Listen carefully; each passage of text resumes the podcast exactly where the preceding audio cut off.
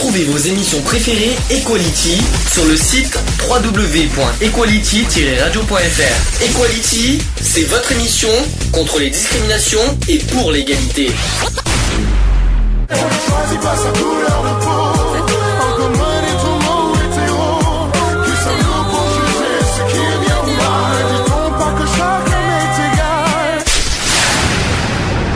L'union fait la force.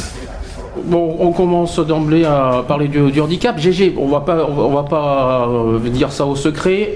On le connaît le handicap, on sait ce que, on sait ce que c'est. Est-ce que tu as, allez, pour débuter, un petit, quelque chose à dire sur ça? GG. Oui, oui, mais j'étais en train de dormir là. euh. Je t'en prie, mais euh, c'est pas, le moment- alors, c'est pas le moment de dormir, c'est le moment de travailler, de dire des choses sur le handicap. Oui. Alors, est-ce que tu as quelque chose à dire pour prendre- commencer sur le handicap Bon, moi, euh, en étant un petit peu beaucoup handicapé, Est-ce qu'on peut expliquer? On peut ou pas? Bon, bah oui, hein. Donc, euh, pour pas que c'est pas un secret non plus. hein. Tu as un handicap physique? oui. Ah bon? Oui, plusieurs même handicaps physiques. Oui. Bon, c'est- pas psychique, excuse-moi, t'es pas, t'as pas de problème psychique. Ouais. C'est des problèmes physiques. Donc, même si t'as pas de fauteuil roulant ou de, de canne, tout ce qu'on veut, t'as quand même plein de problèmes physiques, dont par exemple les yeux. Mhm. T'as des soucis de vue, t'as des soucis pour marcher, tu as des soucis, euh, je sais pas si on a, si on peut dire le reste, mais voilà. Je m'en fous. Donc tu connais, Oui. donc tu connais ce que c'est que le handicap. Est-ce que tu veux en parler? Euh, Est-ce que tu as quelque chose à dire là-dessus? Pas sur ton handicap, pas, pas expliquer le handicap, mais ce que Non, tu, que tu vis euh, constamment. Euh, ah oui, oh ben, ce que je vis constamment, bon, je souhaite pas beaucoup de vivre, hein. rester entre quatre murs euh, 24 heures sur 24, pas pouvoir sortir parce que bon, euh, euh, vous avez des escaliers à monter ou à descendre et moi avec mes jambes je peux plus. Mhm. Il y a personne qui vient vous voir, hein, de toute manière, personne ne s'intéresse à vous et vous êtes là-dedans. Bon, si on vous voit de temps en temps, vous fait un petit bonjour, mais c'est tout, quoi. Euh, Ce que tu soulignes déjà, la première chose que quand on vit en handicap, tu viens de le dire, tu viens de le souligner, on est souvent isolé. voilà. On est également, on va pas dire coupé du monde, mais on a les amis, euh, ça n'existe pas. Ah non, là, euh, là où Est-ce je que- suis, des amis, j'en ai pas. hein. Si on enlève Fred, et bien Oui. sûr euh, ta famille, est-ce que tu as des gens, des personnes que tu connais qui, qui je- c'est embêtant, je- j'ai le truc devant, je vois pas GG, c'est embêtant, mais c'est pas grave. hein. Oui, Je- beaucoup. non mais euh, est-ce que tu as des amis ou des entourages pour Non, aucun. Personne Personne. On enlève bien sûr l'association, qu'on- d'autres associations qu'on connaît. Oui. Tu Non, non, personne. personne. Personne. Est-ce que c'est depuis que tu as que tu vis ce handicap ou est-ce que même avant c'était comme ça? Euh, avant, c'était un tout petit peu comme ça, mais bon, comme je pouvais bouger, je pouvais aller un peu à droite, à gauche, ça me changeait un peu, quoi. C'est-à-dire? Eh bien, c'est-à-dire que quand je rencontrais des gens que je connaissais, on se mettait à parler, par exemple. Tandis que là, chez moi, je me mets à parler au mur, quoi. C'est tout. Est-ce que tu en parles beaucoup de, ton- de, de tes soucis de santé au- au- autour Ah oui, oui, oui, oui, Et- oui. Même pour chercher du logement, il n'y a rien à faire. Ils sont réceptifs les, les gens? Oui, assez. Mais souvent, il y a un truc que- qu'on a, parce qu'on a monté là à Bordeaux depuis, euh, depuis mercredi, et tu m'as dit une chose, c'est que souvent on te prend par pitié. Voilà. Pourquoi? Est-ce que tu sais pourquoi d'après toi? Non? Il n'y a pas de, t'as pas de, de y a rien, aucune explication là-dessus. Est-ce que tu as quelque chose à dire sur ça, sur ce, ce genre de comportement? N'hésite pas. euh, On a, Oui, d'accord, mais ah, il faut le dire, de toute façon, il n'y a pas le choix. Ouais, mais je sais pas trop quoi dire, quoi, euh, parce que bon, la question que je me pose euh, et que je pense qui est réelle, c'est qu'il y a beaucoup de personnes comme moi. Mhm. Qui le oui, parce qu'on n'est pas les seuls non plus. Il y en a plein qui le vivent. Mais Je, su- je suppose que tu vas me dire, il y en a qui sont pires, qu'il y en a qui Oui. vivent pire. Voilà. Ouais, c'est ça que tu vas me dire. Voilà, Ceux qui sont sur fauteuil roulant, qui, ont, per- qui perdent des, qui ont perdu des bras, qui, qui, ont, qui Voilà. sont infirmes, qui ont des problèmes moteurs. Mhm. Ça, on, on expliquera euh, petit à petit euh, tous les, toutes les formes de handicap. Mais voilà, tu te dis qu'il y a pire que toi, donc. euh, Voilà. Donc bon, ben euh, mais même s'il y a pire que toi, on, ne souhaite, on ne souhaite pas non plus à qui que ce soit de vivre ça. Et, il faut, et chose qu'on va, qu'on va dire tout le long de l'émission, ça peut arriver à n'importe qui. Malheureusement. Accident de travail, un accident de la route, des soucis de santé, n'importe quoi. Donc ça peut arriver à n'importe qui. parce que moi j'ai l'impression que les gens ne veulent plus s'encombrer de personnes. euh, handicapés. Ah bon Parce que oui, parce que certains, quand, euh, quand euh, tu leur dis que tu es handicapé, mais non, tu rêves, allez, va travailler, tu verras, tu seras moins handicapé. Voilà. Alors, Voilà. ça aussi, il faudra le souligner dans cette émission. Il y a des handicaps qui ne se voient pas à l'extérieur, mais qui sont à l'intérieur. Moi, par exemple, je le dis franchement, j'ai un handicap déclaré. Mais ça ne se voit pas à l'extérieur. C'est intérieur. Par exemple, j'ai des soucis de nerfs, j'ai des soucis de, de, de, d'hernie discale. Et hernie discale, ça se voit pas dehors. Hein. Bon, j'ai une béquille, tout ça, mais euh, tu vois, sauf quand tu te déformes, tout ça. Quand tu as du mal à marcher, excuse-moi, on va pas te dire, oui, tu es capable de travailler alors que tu as du mal à marcher et au niveau des yeux, tout ce que tu veux. Euh, j'ai un médecin quand je me suis euh, quand j'ai demandé mon truc euh, handicap euh, bon j'ai changé de département et en changeant de département ils m'ont demandé d'aller faire un contrôle médical Mhm. et il y a le docteur qui vous reçoit à la fin qui me dit comme ça euh, bon mais vous savez madame vous pouvez quand même aller travailler Mhm. ah, je dis bon, je dis moi, ça me dérange pas d'aller travailler. Mais je dis moi, je trouve pas. Je, je dis est-ce que vous, vous pouvez me chercher un travail? Elle me dit dans l'état où vous êtes. Alors je dis ça vraiment c'est un bon, C'est un mot que je veux pas dire. Attends, c'est contradictoire ce que Ah tu oui, dis. oui, oui, ah bah oui, oui, oui. Pourquoi- C'est lui, Ah, c'est le médecin qui a dit dans l'état Oui, où vous êtes. oui, alors ils te disent, alors c'est quand même impressionnant. T'as le médecin qui te dit oui, tu es capable de travailler, et après on te répond en échange oui dans l'état où vous êtes. Mais peut-être parce que je lui ai demandé de, à, à lui de me chercher un travail. Euh. Je suis prêt à accepter euh, ce que.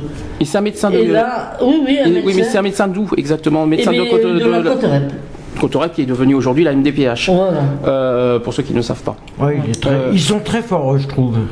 Ils sont très forts. Bravo l'esprit de contradiction, de contradiction. Je tiens à préciser, parce que ça on l'expliquera tout à l'heure euh, pour euh, comment être reconnu handicapé. Euh, je précise que de toute façon, c'est pas le, le médecin de, de la MDPH qui a le dernier mot. Non, ça je le C'est la commission. C'est la commission qui décide. Hein. Oui, mais bon, euh, moi ça m'a quand même cho- choqué parce que moi je lui dis, moi écoutez, si vous me trouvez un travail, euh, euh, même ils ont des maisons soi-disant pour faire travailler les handicapés, je dis moi j'y vais de suite, il n'y a pas de problème. Hum. Alors il me dit, oh, ben, dans l'état où vous êtes, bon, alors là, j'ai dit, bon d'accord, allez, ils sont tombés parce que, bon, voilà quoi. Non, mais c'est- ça ne se fait pas. Et tu sais pas pourquoi il a dit dans l'état où vous êtes, non? Non, non, non. Oh, ben, expliqué. euh, quand euh, j'y suis allé, euh, je venais d'avoir une septicémie. Oui. Bon, euh, j'ai ma jambe gauche qui répond plus. Mhm. Tu sais, il te met un petit marteau sur le genou pour que. Oui, pour les réflexes. hein. Ouais. Y a- elle a plus aucun réflexe et c'est celle qui me fait le plus mal en plus.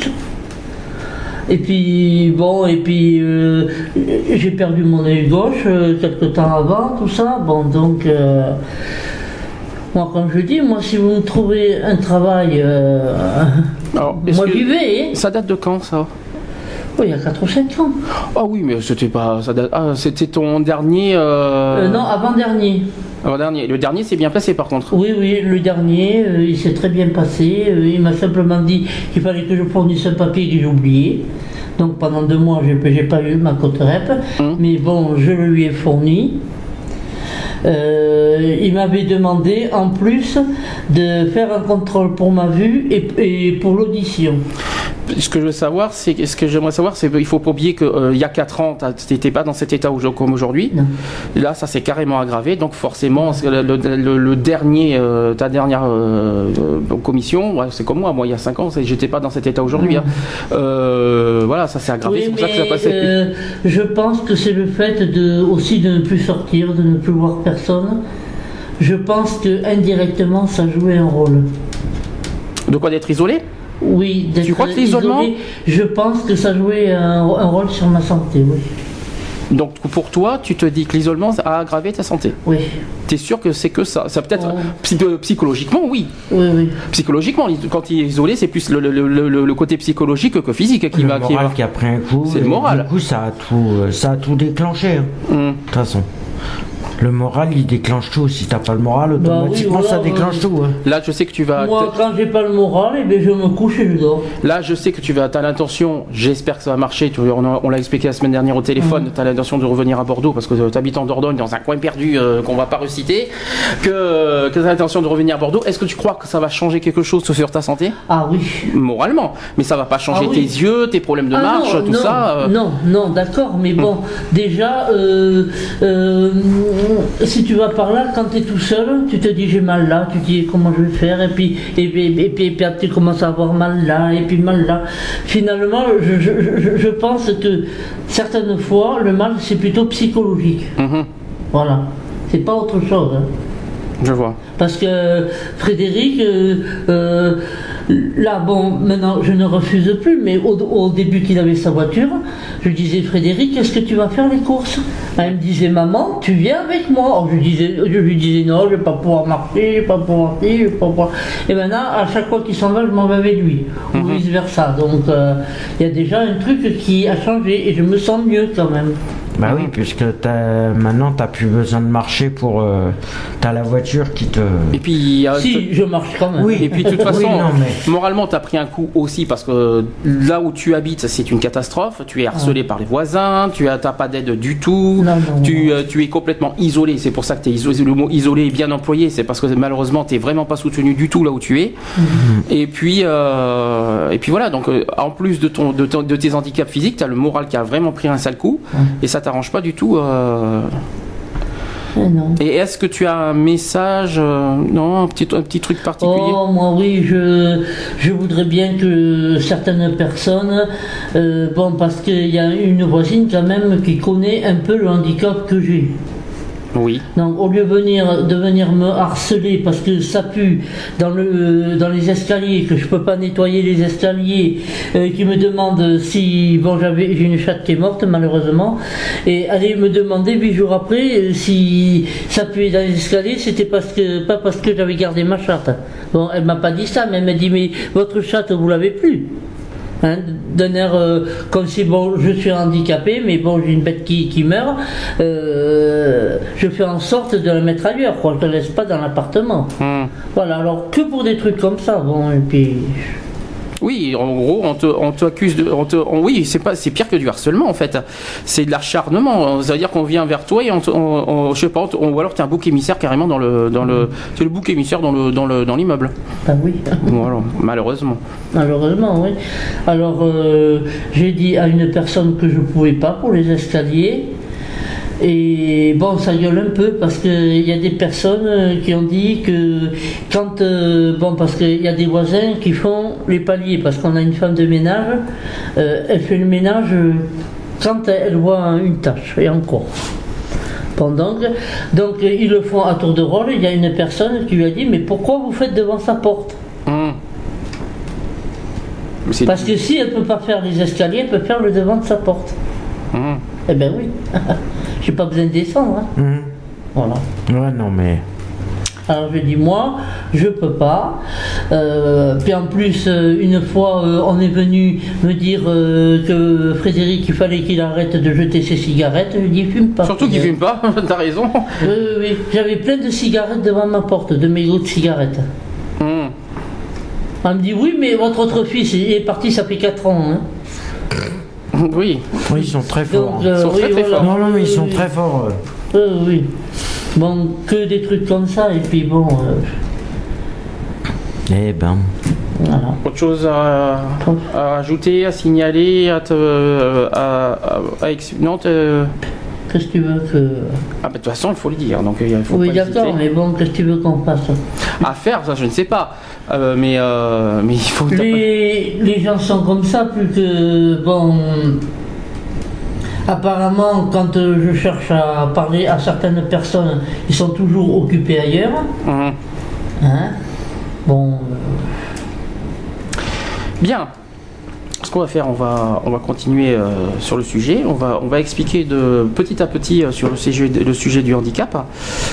D'abord, qu'est-ce qu'un handicap vraiment, euh, qu'est-ce qu'on peut, qu'est-ce qu'on peut dire sur un handicap C'est constituer un handicap toute limitation d'activité ou restriction de participation à la vie en société subie de son, dans son environnement par une personne en raison d'une altération substantielle, durable ou définitive d'une ou plusieurs fonctions physiques, sensorielles, mentales, cognitives ou psychiques. On peut parler aussi d'un polyhandicap, c'est ce que tu as d'ailleurs, euh, GG, ou, ou d'un trouble de santé invalidant. Euh, Il y a une loi qui existe, je la citerai tout à l'heure. Euh, ensuite, la perception du handicap comme, euh, fait, comme une, faible- une faiblesse, un obstacle et l'inquiétude, voire la peur qui suscite face souvent le regard porté sur la personne en situation de handicap et par là même la relation entre personnes valides ou personnes handicapées. Combien d'après vous il y a, il y a de, en- de- de Français déclarés handicapés en France? Oh. Est-ce que vous savez? Non, mais il doit y en avoir pas mal. 25%. C'est pas, c'est pas loin. Ouais. Euh, non, c'est pas 25%, non. Non, non. C'est moins quand même. C'est moins. Je pense que c'est 19. Enfin, le 25%, oui, mais sur un autre détail. Je, Euh, euh, on y 19? a dit ouais, 23 moi, je dirais. en pour France, il y a 5 millions de personnes handicapées. ça. Qui voilà. veut dire en pourcentage En, en pourcentage, on est 60 millions, donc tu comptes 6%, quoi, je pense. Ouais, 10%, Mais- ouais. Toutefois, il ne faut pas oublier qu'un citoyen sur 4, donc 25%, déclare souffrir d'une incapacité, d'une limitation d'activité ou d'un handicap. Tout de même. hein. Euh, et c'est partant de ce constat que le Conseil local pour les personnes en situation de handicap a décidé de réaliser ce guide, donc euh, je, je l'expliquerai tout à l'heure, à destination de tous. Euh, pour répondre aux questions que chacun peut se poser de manière à favoriser la communication et l'accompagnement des personnes en situation de handicap, durablement ou provisoirement. Euh, améliorer la qualité de vie des personnes handicapées, c'est favoriser leur autonomie et leur intégration dans la ville. Cela ne passe pas uniquement par l'accessibilité des lieux ou des transports, mais aussi par la construction d'une ville accueillante, ouverte à tous, telles que soient les différences et les compétences de chacun. C'est aussi cela, mieux vivre ensemble. Donc je répète que le, on va pas parler que du handicap, mais aussi la, en fait de vivre ensemble avec le handicap. Enfin, voilà, faut pas, c'est le, but. Le but recherché. Quelque chose à dire là-dessus pour l'instant ou je continue? Oui. Demande-lui ce qu'il en pense, lui. Après, chaque chose en son temps. Je vais y, arriver. Si on va y arriver petit à petit. Alors, au niveau de la loi, il y a une loi qui existe. Au niveau du handicap, c'est une loi qui date du 11 février 2005 hein, pour euh, l'égalité des droits et des chances, la, participation et la citoyenneté des personnes handicapées. Alors voilà ce que dit la loi. C'est toute limitation d'activité ou restriction de la participation à la vie en société subie dans son environnement par une personne en raison d'une altération substantielle durable ou définitive d'une ou plusieurs fonctions physiques, sensorielles, mentales, cognitives ou psychiques d'un polyhandicap ou d'un trouble de santé invalidant. Ça, c'est vraiment la loi. La loi du 11 février 2005. Quant au, quant au handicap, ça peut être euh, plusieurs euh, possibilités. Temporaires, plurielles, d'origine très variée. Alors, euh, ce qu'on appelle origine très variée, c'est déficience motrice, handicap sensoriel, maladie invalidante, les déficiences in- intellectuelles aussi, ou les déficiences psychiques. Vous savez ce que c'est psychique Euh, De toute façon, on en parlera tout à l'heure petit à petit. Et il y a aussi pas forcément visible. Nous y sommes. Précision que le handicap peut concerner, concerner chacun de nous. Ça, ça ne euh, ça, ça concerne pas les autres, ça concerne tout le monde, le handicap. Ça peut- Parce que moi, une fois, j'ai entendu, je disais, euh, bizarre. Hum.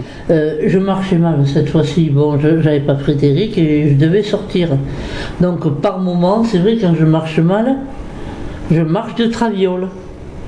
Et j'ai entendu dire un jeune. Pour, dire- qui, pour ceux qui savent pas ce que c'est de traviole, c'est de travers. Oui, Voilà. voilà. J'ai un jeune entendu dire Oh, elle a dû boire. Ah oui, tu me l'as déjà dit ça. Moi, bon, ben, je veux bien, mais l'alcool, j'y touche pas. Hein. Bon, mais. c'est comme ça, hein. Oui. Alors, euh, je continue. Alors, on va euh, les, les différents handicaps. Je vais pouvoir les, les citer. Oui. Toute personne qui rencontre une limitation de, de sa capacité de travail en raison d'un problème de santé peut bénéficier quand même d'une reconnaissance de la qualité de, trava- de travailleur handicapé, la fameuse RTH. Ouais. Euh, les handicaps reconnus peuvent avoir plusieurs origines. Alors voici les origines et vous me dites si, si ça vous parle. Déficience visuelle, auditive ou motrice. Est-ce que ça, est-ce qu'il y a des exemples qui vous viennent en tête? Alors je vais vous en donner.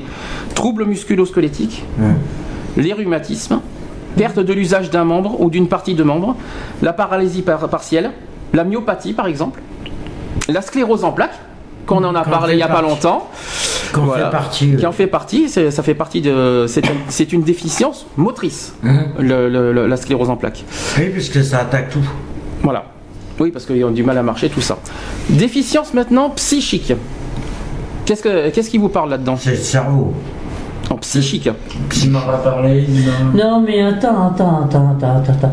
Vous êtes bien gentil, vous. Psychique, de suite, vous, vous parlez du cerveau. Bon, moi, apparemment, j'ai pas le Alors, moi je suis euh, désolé, mais pour moi le cerveau c'est moteur. Mais bon, euh, Oui. excusez-moi, Oui, mais. euh, Non, mais c'est pas ça, mais moi j'ai beaucoup de handicaps. Hein Euh, bon, ça se voit pas forcément, mais je suis quand même pas si bête que ça. Hmm. Donc, parce que moi, psychique, ça a toujours été qu'on était plus ou moins normal. Alors, je vais donner des, des exemples de déficiences psychiques et j'espère qu'il y en a un qui, se ne- qui ne qui va pas se reconnaître là-dedans. La dépression nerveuse, Oui. donc ça c'est une, une déficience psychique. La schizophrénie, on dira rien. Et la paranoïa aussi. Ah La, oui. la paranoïa est une déficience psychique. Ouais, mais la Oui, paranoïa et la psychologie. La...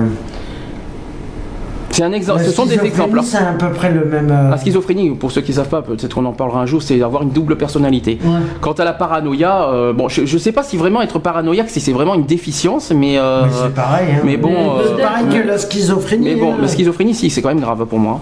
C'est dangereux même.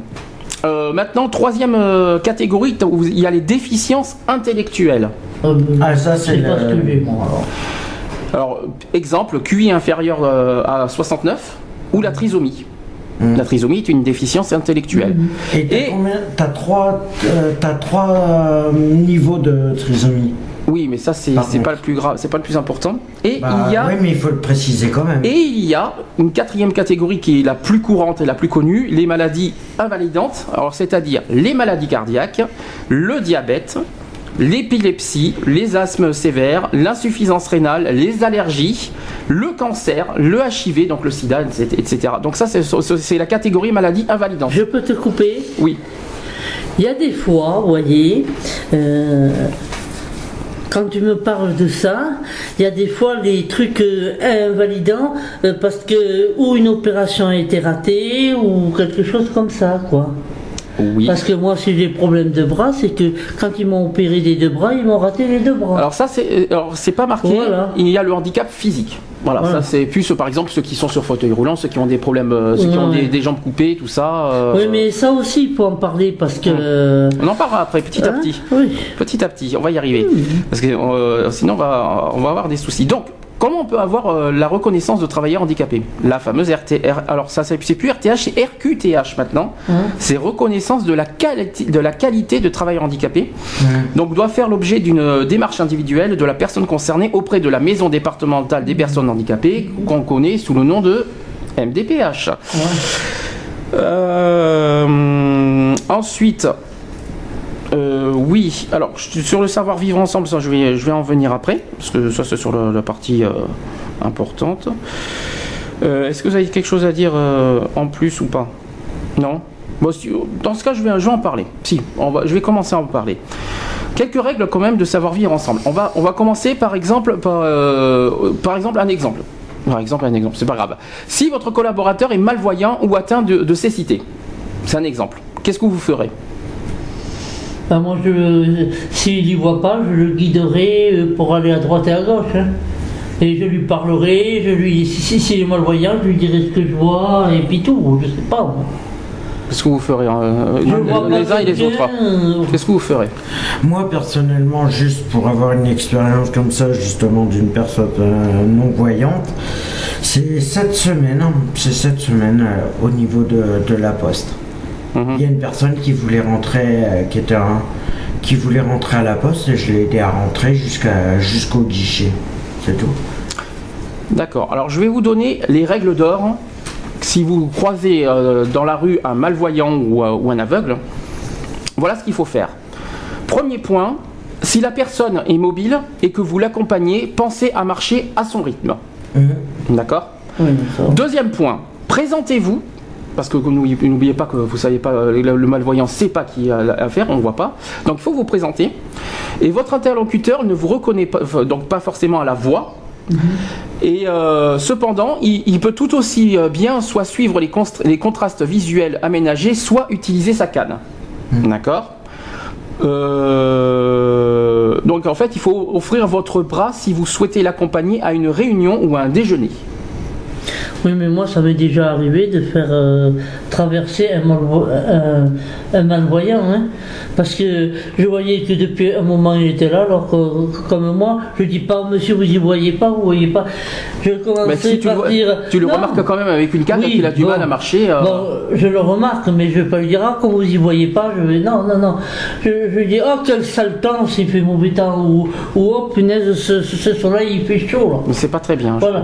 Non non non mais je commence la conversation et puis après petit à petit, vous voulez que je vous aide hum. Tu vois, je commence à lui parler un peu de choses et d'autres pour, pour qu'il voie que je ne suis pas une mauvaise personne, quoi, que je pas quelqu'un qui va lui sauter dessus, taper dessus, hum. hein, ou le voler, ou truc comme ça.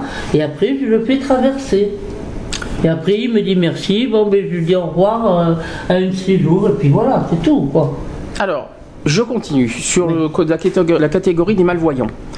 Euh, proposez votre aide pour indiquer un siège en prenant et posant la main de votre collaborateur sur le dossier de la chaise. Il saura s'y asseoir seul.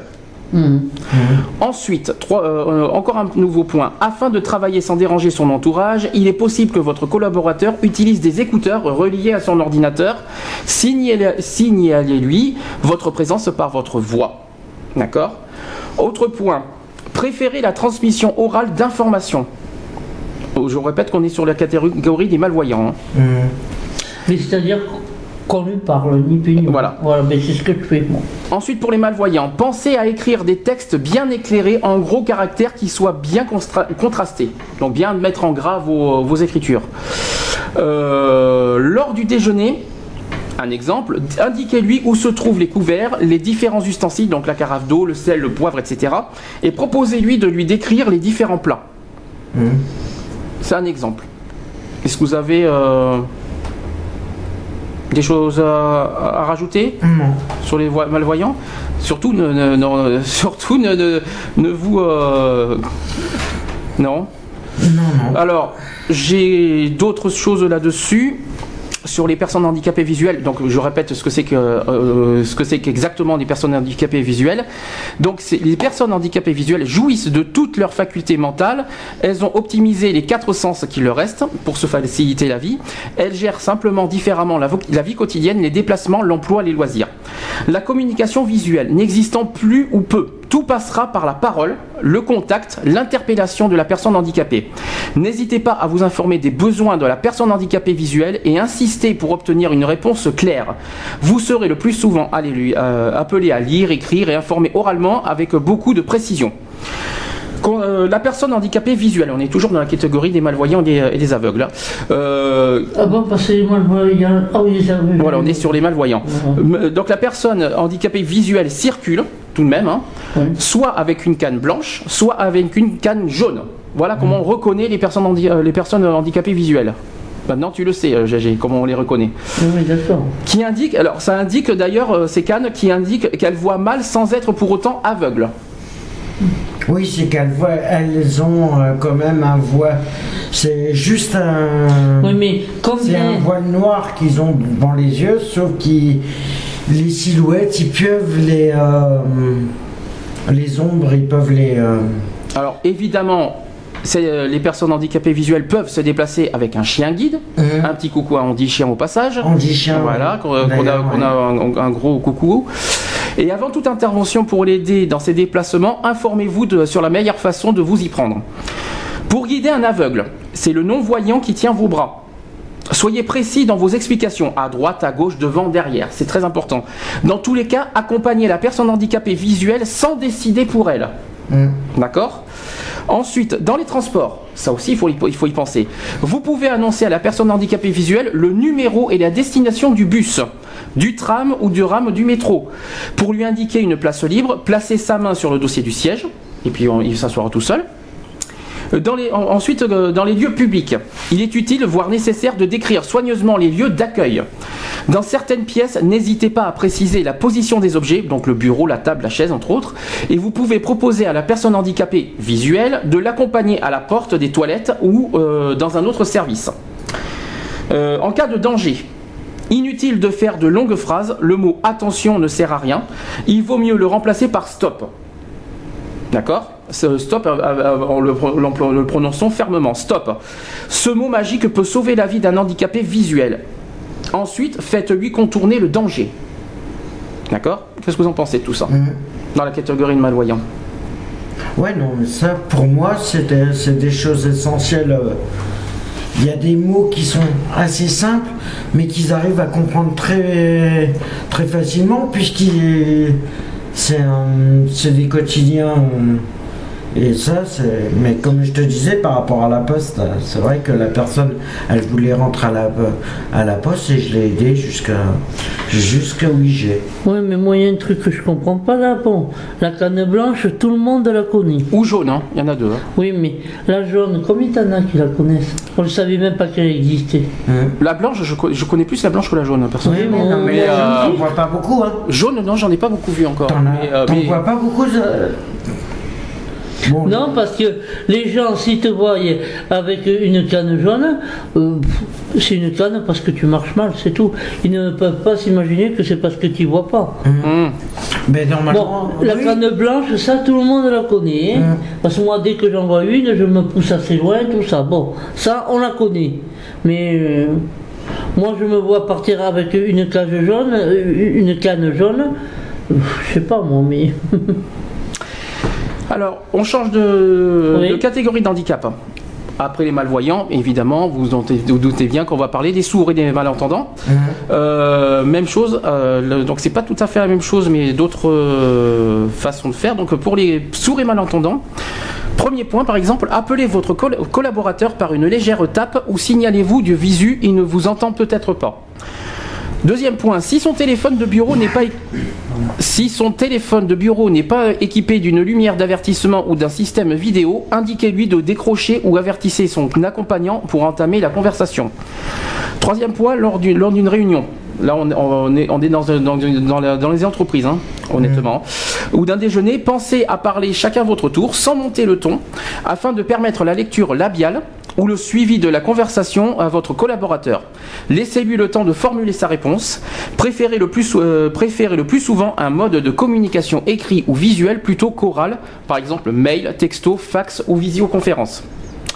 Si possible, tentez d'acquérir les gestes les plus usuels de la langue des signes qui faciliteront vos échanges professionnels courants. Donc ça, c'était pour le domaine du travail. Bah, Maintenant, dans le, dans le domaine public, euh, toujours chez les sourds et malentendants, j'espère que je vais y arriver. Euh, N'hésitez pas à réagir, hein, surtout c'est Oui, mais moi, important. je vais réagir, oui. Alors, sur les sourds et malentendants, donc les personnes sourdes, malentendantes ou devenues sourdes aussi, hein, peuvent tout faire comme les entendants, sauf une chose, entendre, bien sûr. Elles présentent une différence qui est invisible, mais qui n'entraîne aucune diminution des capacités intellectuelles. Seuls les moyens pour communiquer sont différents. Euh, les unes utiliseront la lecture sur les lèvres, donc la lecture labiale, les autres la langue des signes française, bien sûr, ou encore un codage phonétique, donc on parle de la, de la langue française parlée complétée. Certains auront facilement recours à l'écrit, d'autres moins. Enfin, il n'est pas, rare, que les personnes malentendantes ou sourdes soient confrontées à des troubles de l'équilibre liés au dysfonctionnement de l'oreille. Donc la personne sourde qui s'exprime en langue des, signes française s'identifie à la communauté sourde qui possède sa propre culture. Selon le sociologue Bernard Mottez, euh, leur surdité n'est pas un handicap à proprement parler, car le problème de communication se pose à partir du moment où un sourd signant échange avec un entendant et inversement. Entre deux sourds qui s'expriment en langue de, de signes, il n'y a aucune difficulté. Forcément, euh, quand, on connaît bien la, la langue des signes, c'est plus facile. Pas plus d'ailleurs qu'entre deux entendants qui parlent. Logique. Les sourds, euh, les sourds par définition ne s'entendent pas eux-mêmes. Ils n'utilisent pas ou peu leur voix, ce qui ne signifie pas pour autant qu'ils soient muets. S'ils parlent, ils développent souvent un timbre de voix particulier et préfèrent s'exprimer par la langue des signes. Donc, euh, on va parler de cette fameuse langue des signes. Euh, donc pour les sourds qui s'expriment en LSF, donc langue euh, des signes française, il s'agit d'une langue naturelle. Ils parlent avec les mains et le corps. On dit qu'ils signent. Donc euh, quand ils font des signes, en fait, on, dit, on, on appelle ça ils signent. Voilà, euh, tout simplement. C'est une loi, loi reconnue, donc on a parlé tout à l'heure, euh, reconnue par la loi du 11 février 2005. La langue des signes française est une langue à part entière et un des piliers identitaires de la culture sourde, sans être pour autant universelle. La langue reste en effet l'obstacle numéro un de la communication extérieure, par exemple dans les lieux publics, les magasins, les banques, les musées et autres lieux culturels. Euh, pour communiquer euh, avec un entendant, le sourd peut faire appel à une personne compétente maîtrisant la langue des signes de des aides humaines, hein. par exemple un, interprète diplômé en LSF. Il peut aussi avoir recours à un centre relais à distance si la situation l'exige. Euh, de très loin, les, les, les, plus nombreux, les malentendants et devenus sourds conservent la communication par le langage oral. Même en ayant une surdité qui peut être totale et les empêche de s'entendre eux-mêmes, ils réussissent à parler. On dit alors qu'ils euh, oralisent. Donc on peut, ils signent et maintenant ils oralisent. Bien sûr, ils se heurtent prioritairement à la compréhension du message verbal et cèdent de la lecture labiale. Certaines personnes déficientes auditives, oui parce qu'on appelle ça de la déficience auditive, entendent encore un peu, mais le bruit leur, euh, leur est le plus souvent difficile à supporter. On parle des appareillages, par exemple, le contour d'oreille, permettent de rendre leur euh, reste auditif plus efficace. Pour d'autres, des interventions adaptées permettent la restitution de capacités auditives importantes. Par exemple, les... Euh, ah, j'ai perdu le truc, j'ai perdu le fil. par exemple, les... Euh, les non, qu'est-ce que c'est? Par exemple, j'ai perdu le fil, hein, dis donc. c'est pas grave, j'ai un petit problème là. Euh, zut. J'en étais où? Oui, ici, voilà. Par exemple, les implants euh, coléaires qui nécessitent une intervention chirurgicale. Pour la personne malentendante ou devenue sourde, il s'agit avant tout de lutter contre l'isolement, car l'accès à l'information et à la communication est indisponible à la vie sociale. Alors, comment communiquer avec un sourd, un malentendu ou devenu sourd? Est-ce que vous savez quels sont les principes? Non, moi ça me dit rien. Ça vous dit rien. Alors les principes euh, au niveau public. Pour s'adresser ou alerter une personne qui n'entend pas ou qui entend mal, il faut éviter de la surprendre en arrivant dans son dos. C'est très important. La dimension visuelle restera toujours très importante pour elle.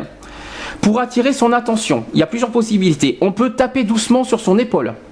On peut faire un geste avec la main on peut transformer le plus possible les sources sonores, donc la sonnerie du téléphone, du réveil, de l'alarme d'incendie par exemple, ou autres sources sensorielles, les flashs lumineux ou les vibreurs.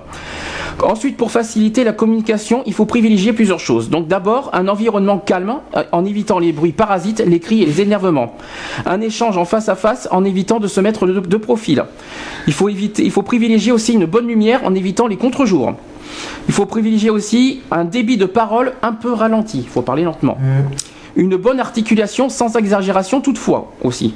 Il faut une bouche bien dégagée, donc bien articulée, c'est très important, et non pas cachée derrière une main. Et ensuite, un papier crayon ou un téléphone portable pour échanger quelques mots ou un texto. Euh, et puis un peu de tact, inutile de faire remarquer à une personne son timbre de voix particulier, faisons plutôt l'effort nécessaire pour échanger vraiment. Voilà. Qu'est-ce que vous en pensez Ah, moi, j'en pense beaucoup de choses. Alors, vas-y. Parce que. J'ai, comment vous dire ça, par moment, bon, quand je suis avec les gens, je les écoute, mais par moment, je pars dans un monde, notre monde, toute seule. Explique, explication. Explication, c'est-à-dire que tout d'un coup, je, euh, même si j'ai personne qui parle à côté de moi, comme elle ne m'adresse pas la conversation, je pense par exemple euh, à l'année prochaine je ferai ça, je ferai ça, je ferai ça. Et la personne qui est à côté, elle me parle, elle me parle. Alors je dis oui quand il faut dire non, je dis non quand il faut dire oui. Bon, euh, comment t'expliquer ça? Sais pas comment on peut expliquer ça. Prends ton temps. T'as du mal Oui. tu, veux réfléchir euh, Tu veux que je mette une pause pour réfléchir?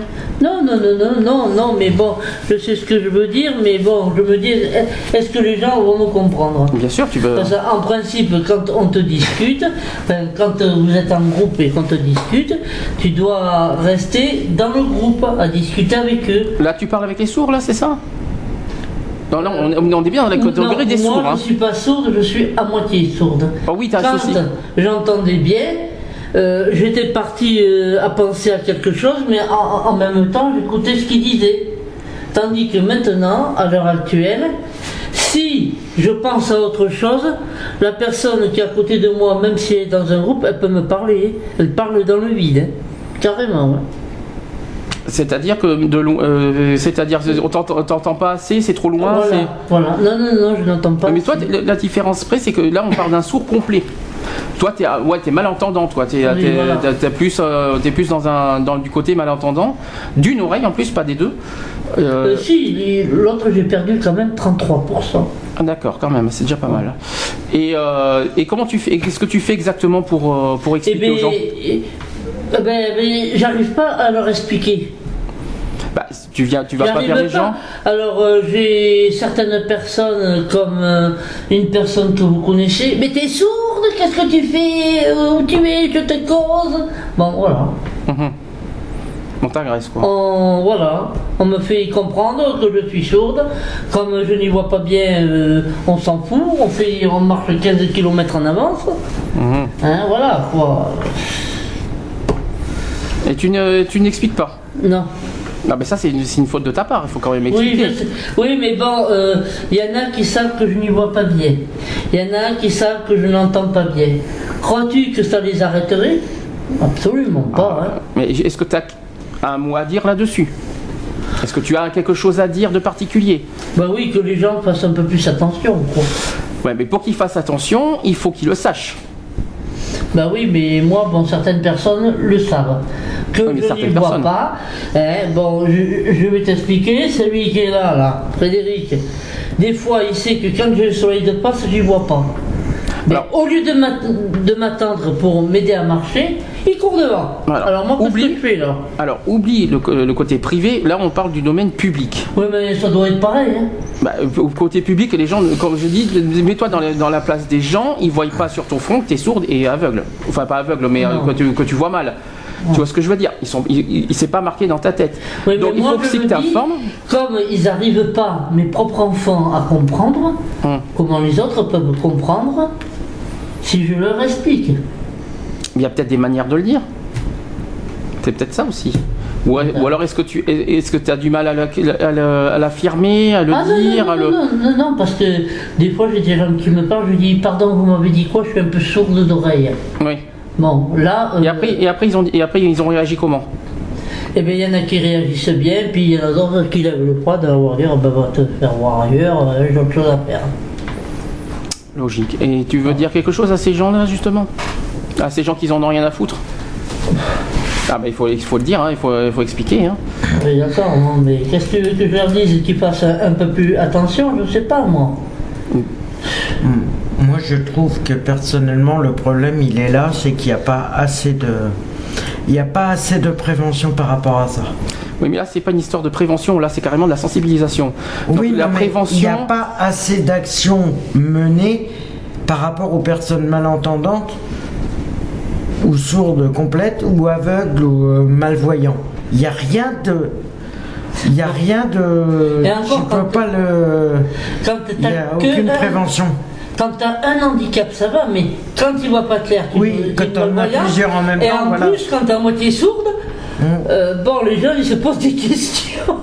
Oui, c'est ça le problème, c'est qu'ils jugent avant de, voilà. euh, ils jugent avant de ils se savoir disent, aussi. mais... euh, Soit les te rebourrer ou soit. oui, voilà, euh, il y a un problème quelque part, parce que des fois, euh, quand tu fais répéter les gens, même ce serait qu'une fois, on voit que tu les énerves. Ça dépend. Et tu le fais répéter une fois, ça va. Mais après si tu le fais répéter trois quatre fois. Euh, D'accord, mais bon... euh, Après, après, voilà, il faut. Vous voyez, tu les énerves. Bon, après. euh, pff, ouais, c'est- Alors, des fois, je dis oui, oui, oui, oui, puis une fois, j'ai une copine qui était avec moi, elle me dit, dis donc, euh, il aurait fallu que tu dises non. Bon, elle m'a expliqué pourquoi après. Bah, parce que tu fais. Voilà. Quand tu fais. Parce, Parce que quand que- tu fais. Mais si tu fais. Si tu fais oui, oui, oui, oui, ça fait un petit peu désintéressé. Si tu réfléchis bien. Ah non, Quand tu mais, fais. mais- non, la mais mets-toi la place. Elle continuait. Non mais mets-toi la place. heureuse, la personne. mais que mets-toi. je dise oui. Non mais mets-toi la place. Mets-toi la place de la de la personne qui est devant toi. Ah, Tu- Il te parle. Oui. Tu dis oui, oui. En gros, tu, tu- en gros, ça fait une, en gros, ça te désintéresse, ça t'intéresse pas ce qu'on dit.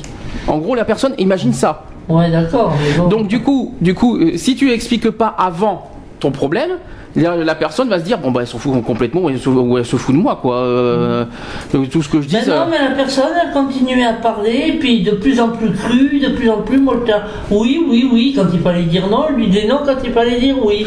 Donc en clair, Bon, faut que ça vienne. Donc en clair, voilà, il faut que ça vienne. En fait, il faut, en fait, il faut, Faut que, que les efforts. ça vienne des deux. Les efforts doivent aller dans les deux sens. C'est- C'est-à-dire, tu as l'effort voilà, de la personne qui, qui, euh, qui, a, qui a affaire à- en face d'un handicapé en disant soyez à la place de l'handicapé et non pas, euh, non pas tout ça. Mais aussi, l'handicapé a aussi un, un, un- un rôle à jouer en, en prévenant. Mhm. tu as un rôle à jouer là-dessus. Tu dois expliquer. Mhm. Si tu dis rien, là, il va y avoir un problème. Puis sans, sans faire de jeu de mots, il y aura un dialogue de sourds. Ah ben oui, ça c'est. Donc, euh, donc c'est pas pour faire un jeu de mots, mais euh, mais il faut il faut être honnête. Donc si euh, voilà. quand ma, ma, camarade m'a expliqué ce qu'il disait, parce que ce, ce jour-là en plus, j'avais eu une rage du temps, puis j'avais l'oreille complètement bouchée. Hein, je hmm. pouvais parler. Elle, me dit si tu savais ce que tu as dit quand elle me l'a raconté je dis c'est pas vrai je dis t'aurais pu me le dire je, je, je dis quand même parce qu'elle savait que j'avais des problèmes de d'oreille. Je dis, t'aurais pu me le dire quand même. Mm. elle me dit, c'était marrant. Elle me dit, oh, dit oui, pour toi. Voilà, le problème, c'est qu'il y en a qui le prennent à la rigolade, ce genre de truc. Ah, Mais ce qu'il faut oublier, ce qu'ils, ce qu'ils oublient de penser, c'est que ça peut leur arriver aussi. Chose qu'on problèmes. Chose qu'on expliquera tout, au long de l'émission. Comme tout, ça peut te. N'importe quel handicap, hein, au passage. Hein. Non, mais il n'y a pas que même les handicaps. Euh, les problèmes dans la vie, ça peut arriver à tout le monde. Mm. Les handicaps, les pertes de boulot, les, les autres choses, euh, la rue, euh, voilà. Non, mais là, on, est dans le sujet du handicap, s'il te plaît, pour Oui, non, mais tout peut arriver à n'importe qui. Là, on est sur l'handicap. Et là, euh, mais on mélange pas les, catégories. Là, on reste, on reste bien ciblé sur le handicap. Ah, c'est pour ça que je dis qu'il manque de la prévention. D'accord. Il manque de la, de la, sensibilisation au niveau des gens qui peuvent. D'accord. Mmh. Alors, on va parler cette fois des handicaps moteurs. Euh, donc, euh, dans le domaine du travail, concernant les handicapés moteurs. Si la personne est en fauteuil roulant, laissez-lui autant que possible la place disponible pour évoluer et ôter les obstacles éventuels. Si la personne est mobile et que vous l'accompagnez, pensez à marcher à son rythme. Soyez attentif à ce que le matériel professionnel, donc le bureau, téléphone, fax, imprimante, lui soit accessible. Pensez à lui proposer votre aide pour lui transmettre les dossiers situés en hauteur. Donc là, on est toujours dans le domaine du travail. Euh, si votre interlocuteur est en fauteuil, mettez-vous si possible à sa hauteur pour vous adresser à lui. Cela facilitera vos échanges. Assurez-vous que votre euh, collaborateur puisse avoir accès aux lieux de réunion et de rendez-vous extérieurs. Et enfin, veillez au poids et à, la, hauteur des objets que vous lui donnez. Donc ça, mhm. c'était dans le domaine du travail.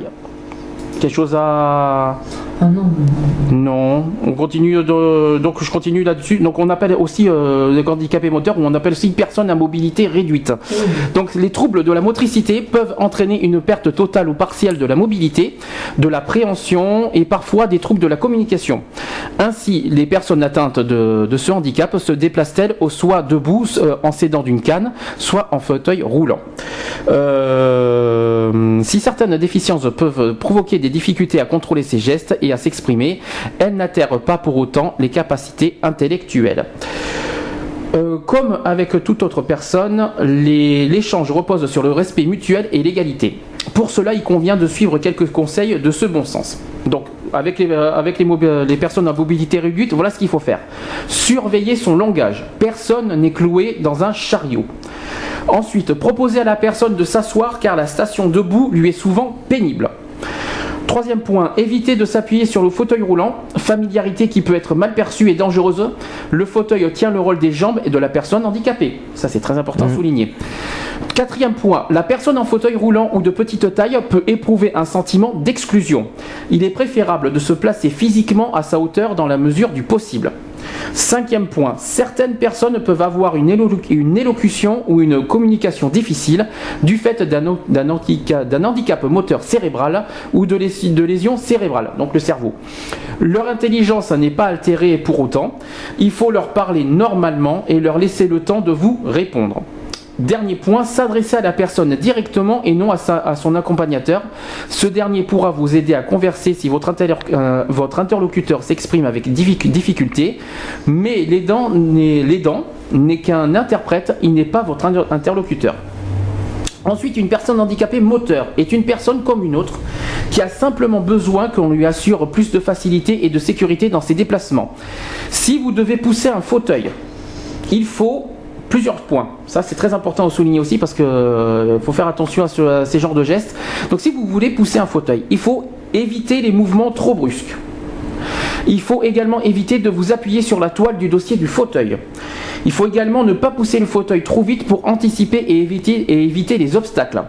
Il faut également annoncer les manœuvres à effectuer, donc marche arrière, bascule sur les roues arrière euh, par exemple. Ensuite, si vous accompagnez une personne en fauteuil roulant, si vous êtes accompagnateur, c'est-à-dire si vous, mm. si vous l'aidez à, pousser le fauteuil. Plusieurs points là aussi. Il faut marcher à côté d'elle en respectant son rythme. Autre point, il faut s'assurer qu'elle peut euh, accéder à votre lieu de rendez-vous, donc vérifier l'absence d'obstacles, le bon fonctionnement des ascenseurs et si possible la disponibilité d'une place de stationnement à proximité. Euh, autre point, laisser un passage et un espace suffisant à une, euh, à une personne en fauteuil ou de petite taille qui ne peut voir que si elle est placée devant, donc le spectacle, l'exposition ou l'allocution par exemple. Il faut également informer la personne en fauteuil sur le cheminement car la maîtrise des déplacements en fauteuil suppose qu'il n'y ait pas d'obstacle. Cette information est donc capitale car elle lui permettra de juger si elle a ou aura besoin d'aide. Dans tous les cas, pour une personne handicapée moteur, le fait de patienter devant un ascenseur, un guichet ou un service est souvent très pénible.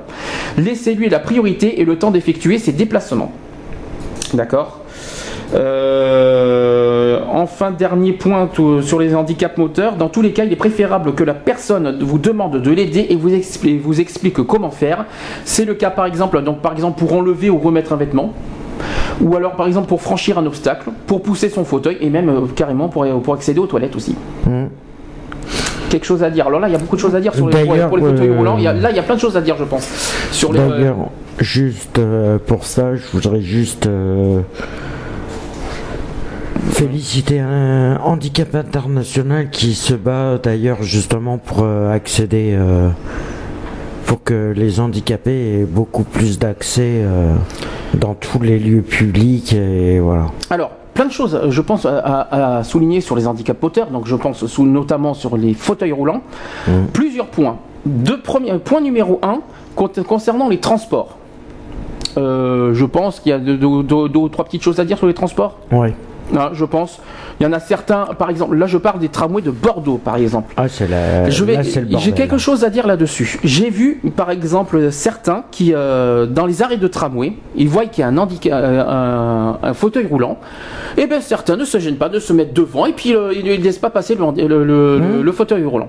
D'abord ça, c'est pas bien. la priorité, les handicapés sont prioritaires faut laisser la place aux handicapés.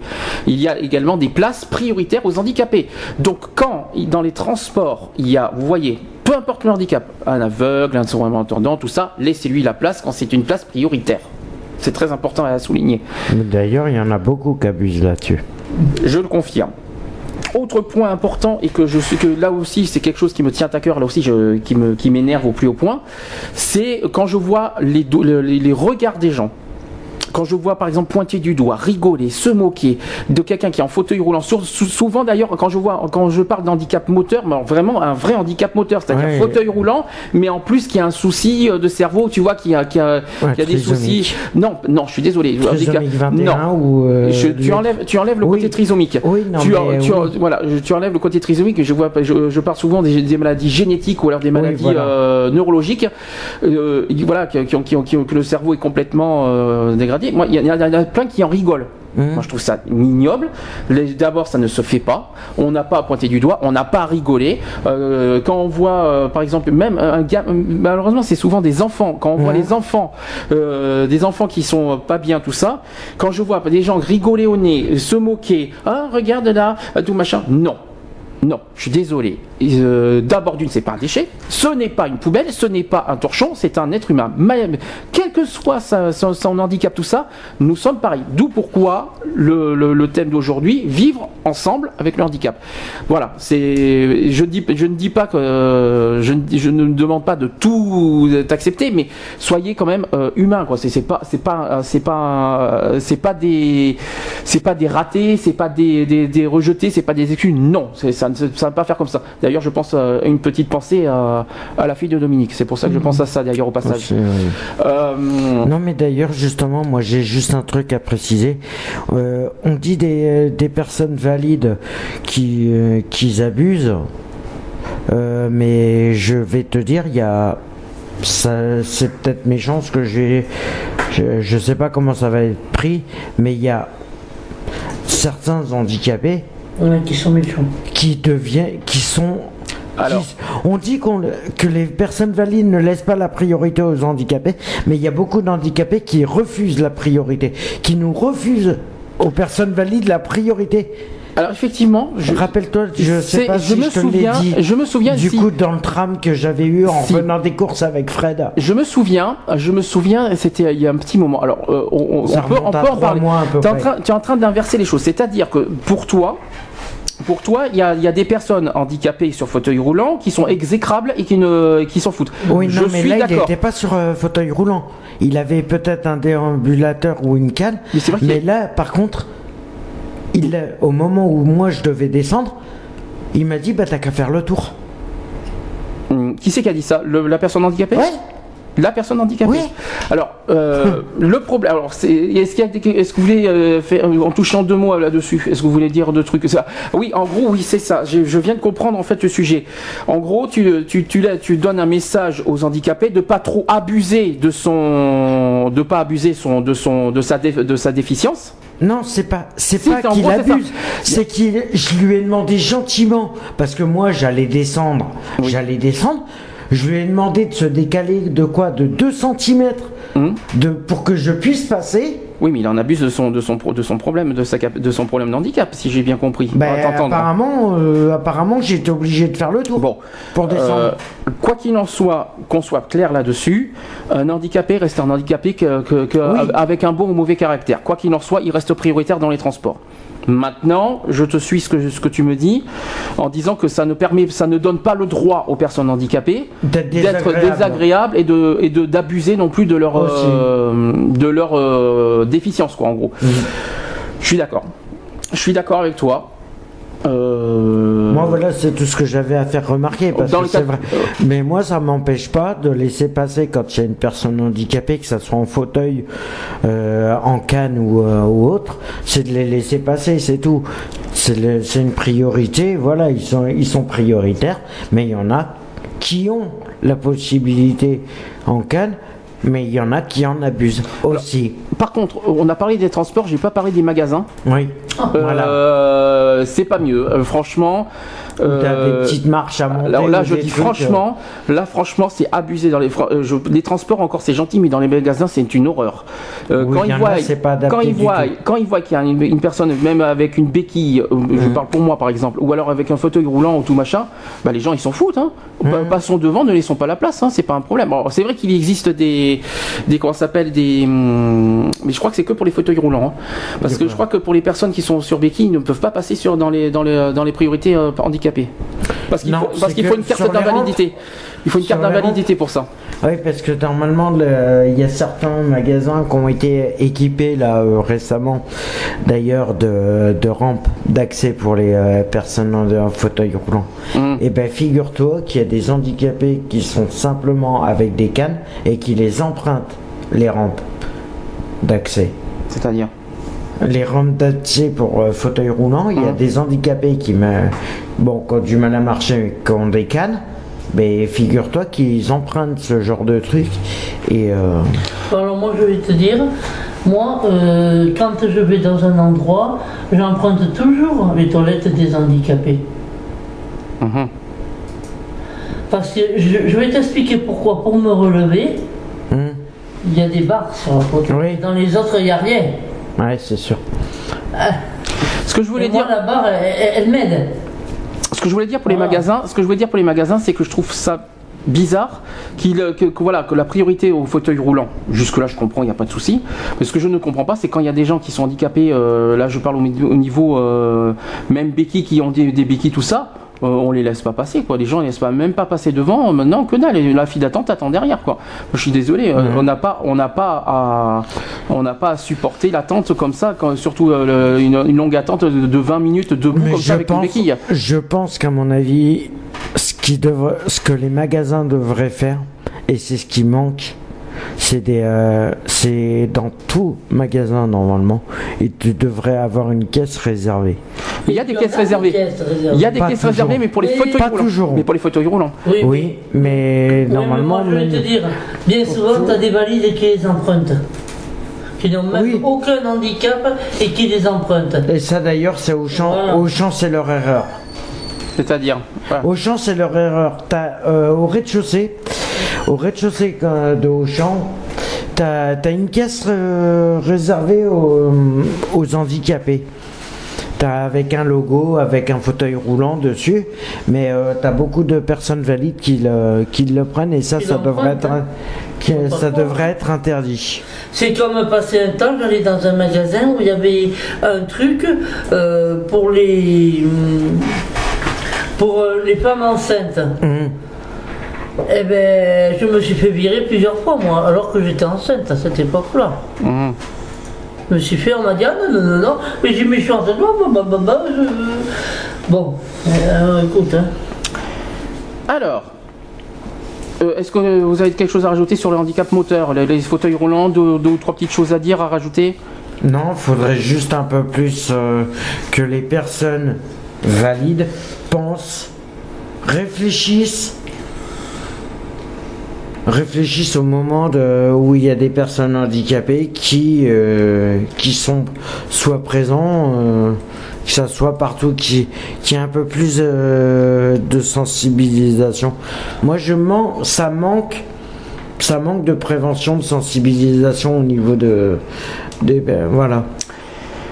Alors, on change de catégorie. Quatrième catégorie de handicap. On va passer au handicap mental. Alors, le ah handicap mental, euh, au niveau du travail, euh, euh, concernant le travail, un handicap mental, il faut être patient et à l'écoute avec un handicap mental. Il faut également préférer un mode de communication simple et visuel par pictogramme par exemple. Mmh. Et, ne craignez pas le contact tactile, c'est aussi un moyen de communication pour lui. Donc ça, c'est dans le domaine du travail. concernant le domaine public, le domaine public pour un handicapé mental. Euh, je oui, faites des signes, on entend tout. Euh, donc, une personne handicapée mentale présente une déficience intellectuelle variable avec une réduction de ses facultés de compréhension et de décision. En règle générale, elle a des difficultés à se situer dans l'espace et dans le temps et du mal à comprendre les mots abstraits. Son degré d'autonomie est plus ou moins grand et elle peut avoir besoin de, s'adapter au rythme de l'entretien. Quelle que soit l'origine du handicap, toutes les personnes concernées ont en commun le besoin d'acquérir le plus d'autonomie possible et de vivre parmi les autres.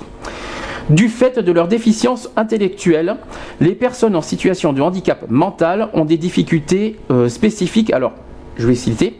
Ils ont des difficultés, par exemple, pour mémoriser et évaluer les informations.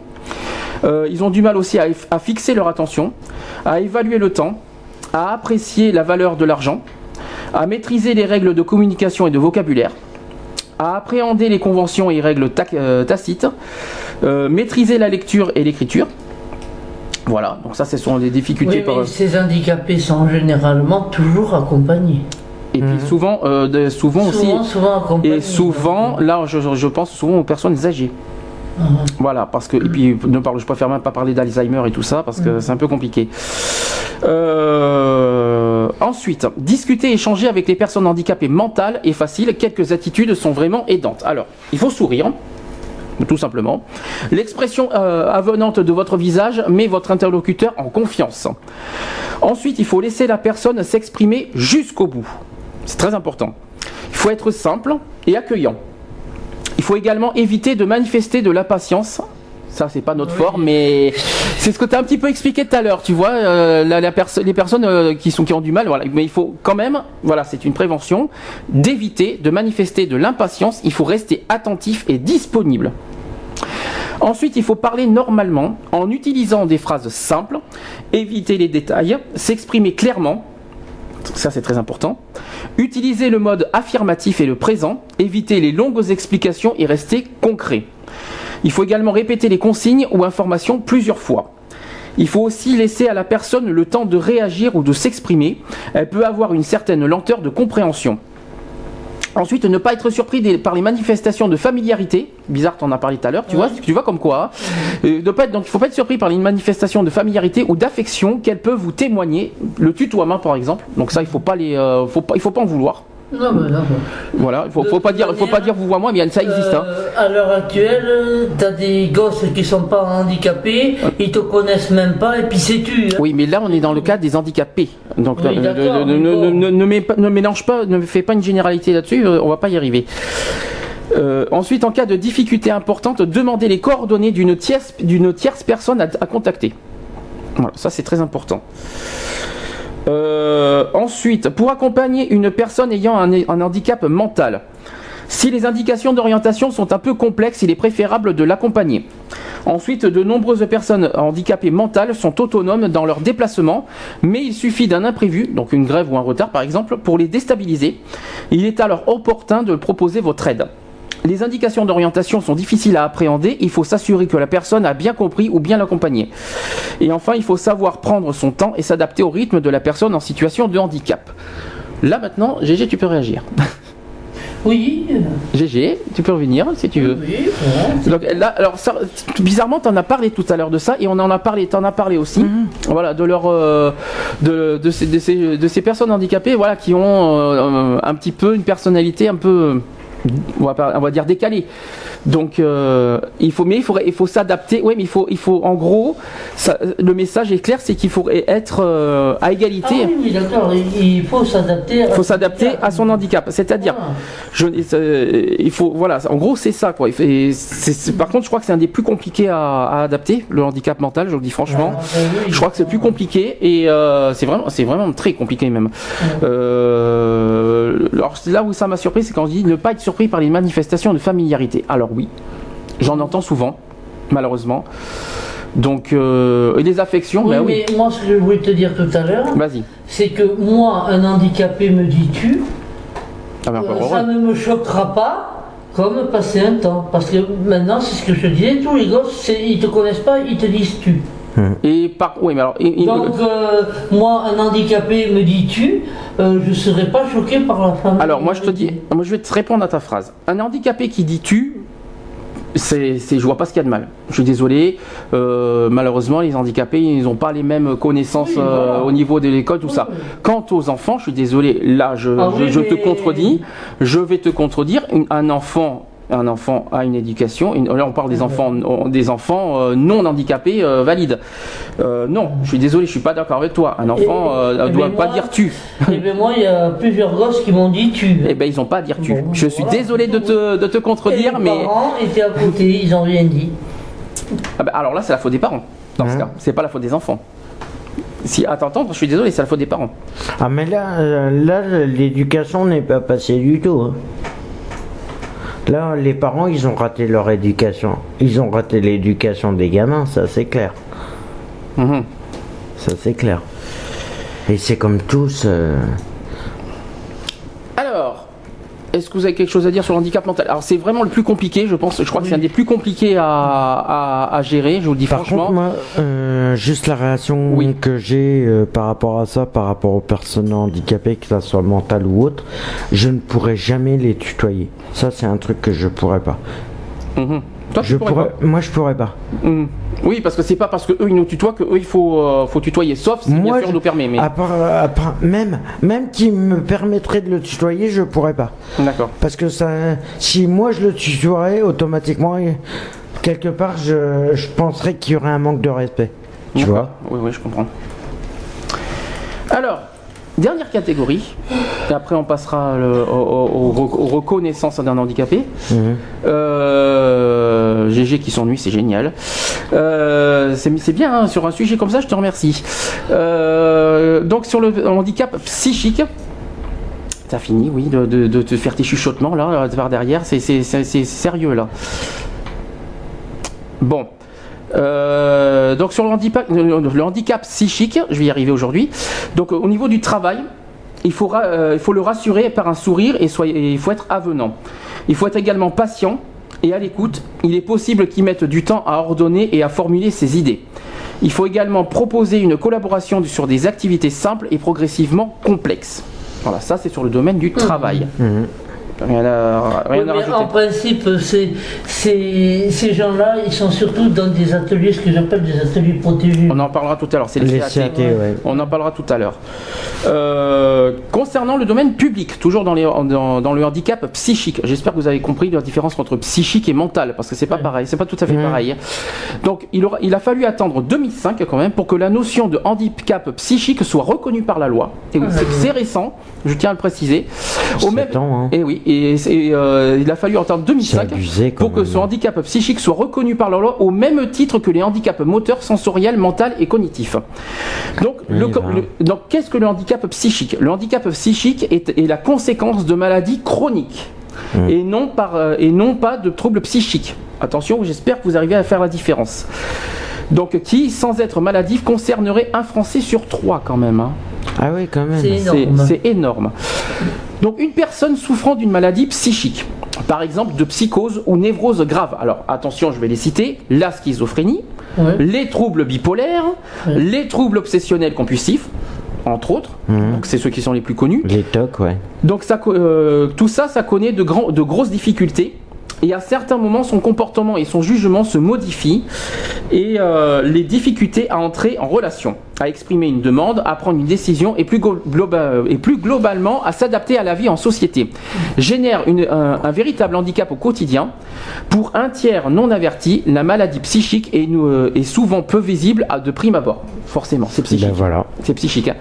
D'autant plus qu'elle n'affecte généralement pas les capacités intellectuelles. Eh ben oui, voilà. Cependant, des attitudes surprenantes peuvent apparaître soudainement. Donc par exemple des gestes incontrôlés, des propos inadaptés à la situation, des sautes d'humeur. Ou, euh, et face à ces, à ces situations, la meilleure attitude est de rester calme. Alors là, c'est mal parti. hein. Oui, Alors là, franchement, là, franchement, je vous dis franchement, ça dépend vraiment des cas. Des non, cas. mais le problème, le problème, il est là parce que euh, imagine, imagine une chose, euh, parce qu'on va pas prendre nos cas. Mais, mais comment tu peux rester calme là on va, on- on- Est-ce qu'on est-ce qu'on peut réagir après On- on- Je finis le, le- le- le- Ouais, le sujet. ouais, ouais. On va parler parce que là, c'est là, c'est un gros sujet qu'on a à faire là. Euh, Là, le problème, c'est que voilà, euh, nous, euh, on est en plein dedans, nous. hein. Alors, la maladie peut apparaître à n'importe quel âge de la vie Mhm. et atteindre toute personne sans distinction.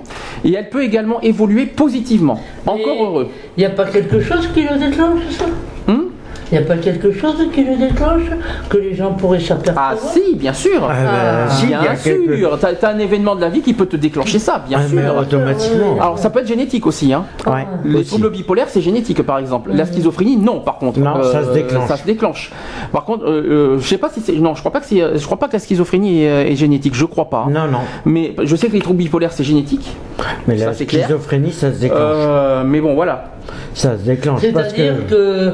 moi, même si j'ai pas de xylophone chez moi, là, comme tu dis, euh, je peux le devenir. Si tu, euh, tu peux le devenir, oui. De quoi Bien sûr. Il suffit d'un événement, il suffit Oui. d'un- événement qui t'a qui, euh, qui t'a bousculé moralement Ouais. et tu peux euh, être comme ça. On a intérêt à faire attention. Bien sûr. Ah oui, non, Ah oui, mais- mais euh, alors au niveau alors euh, l'angoisse, on est toujours dans le handicap psychique bien sûr. Donc l'angoisse de la personne en situation de, en psych- euh, de handicap psychique provoque fréquemment chez, euh, chez elle une grande souffrance et une profonde solitude. Seule la qualité, la qualité de l'accueil et de la relation va pouvoir l'apaiser, la détendre et lui redonner confiance et vitalité. Moi je, je dirais ça dépend. hein. Et quand ça fait l'inverse, ça fait C'est pas facile. Ah, alors là, c'est- le, le problème. La première, la première des attitudes face à cette personne est de l'écouter en prenant vraiment le temps pour qu'elle puisse, euh, pour qu'elle puisse exprimer son besoin jusqu'au bout.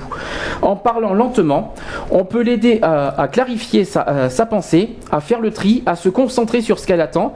Si la réponse ne vient pas, mieux vaut reformuler.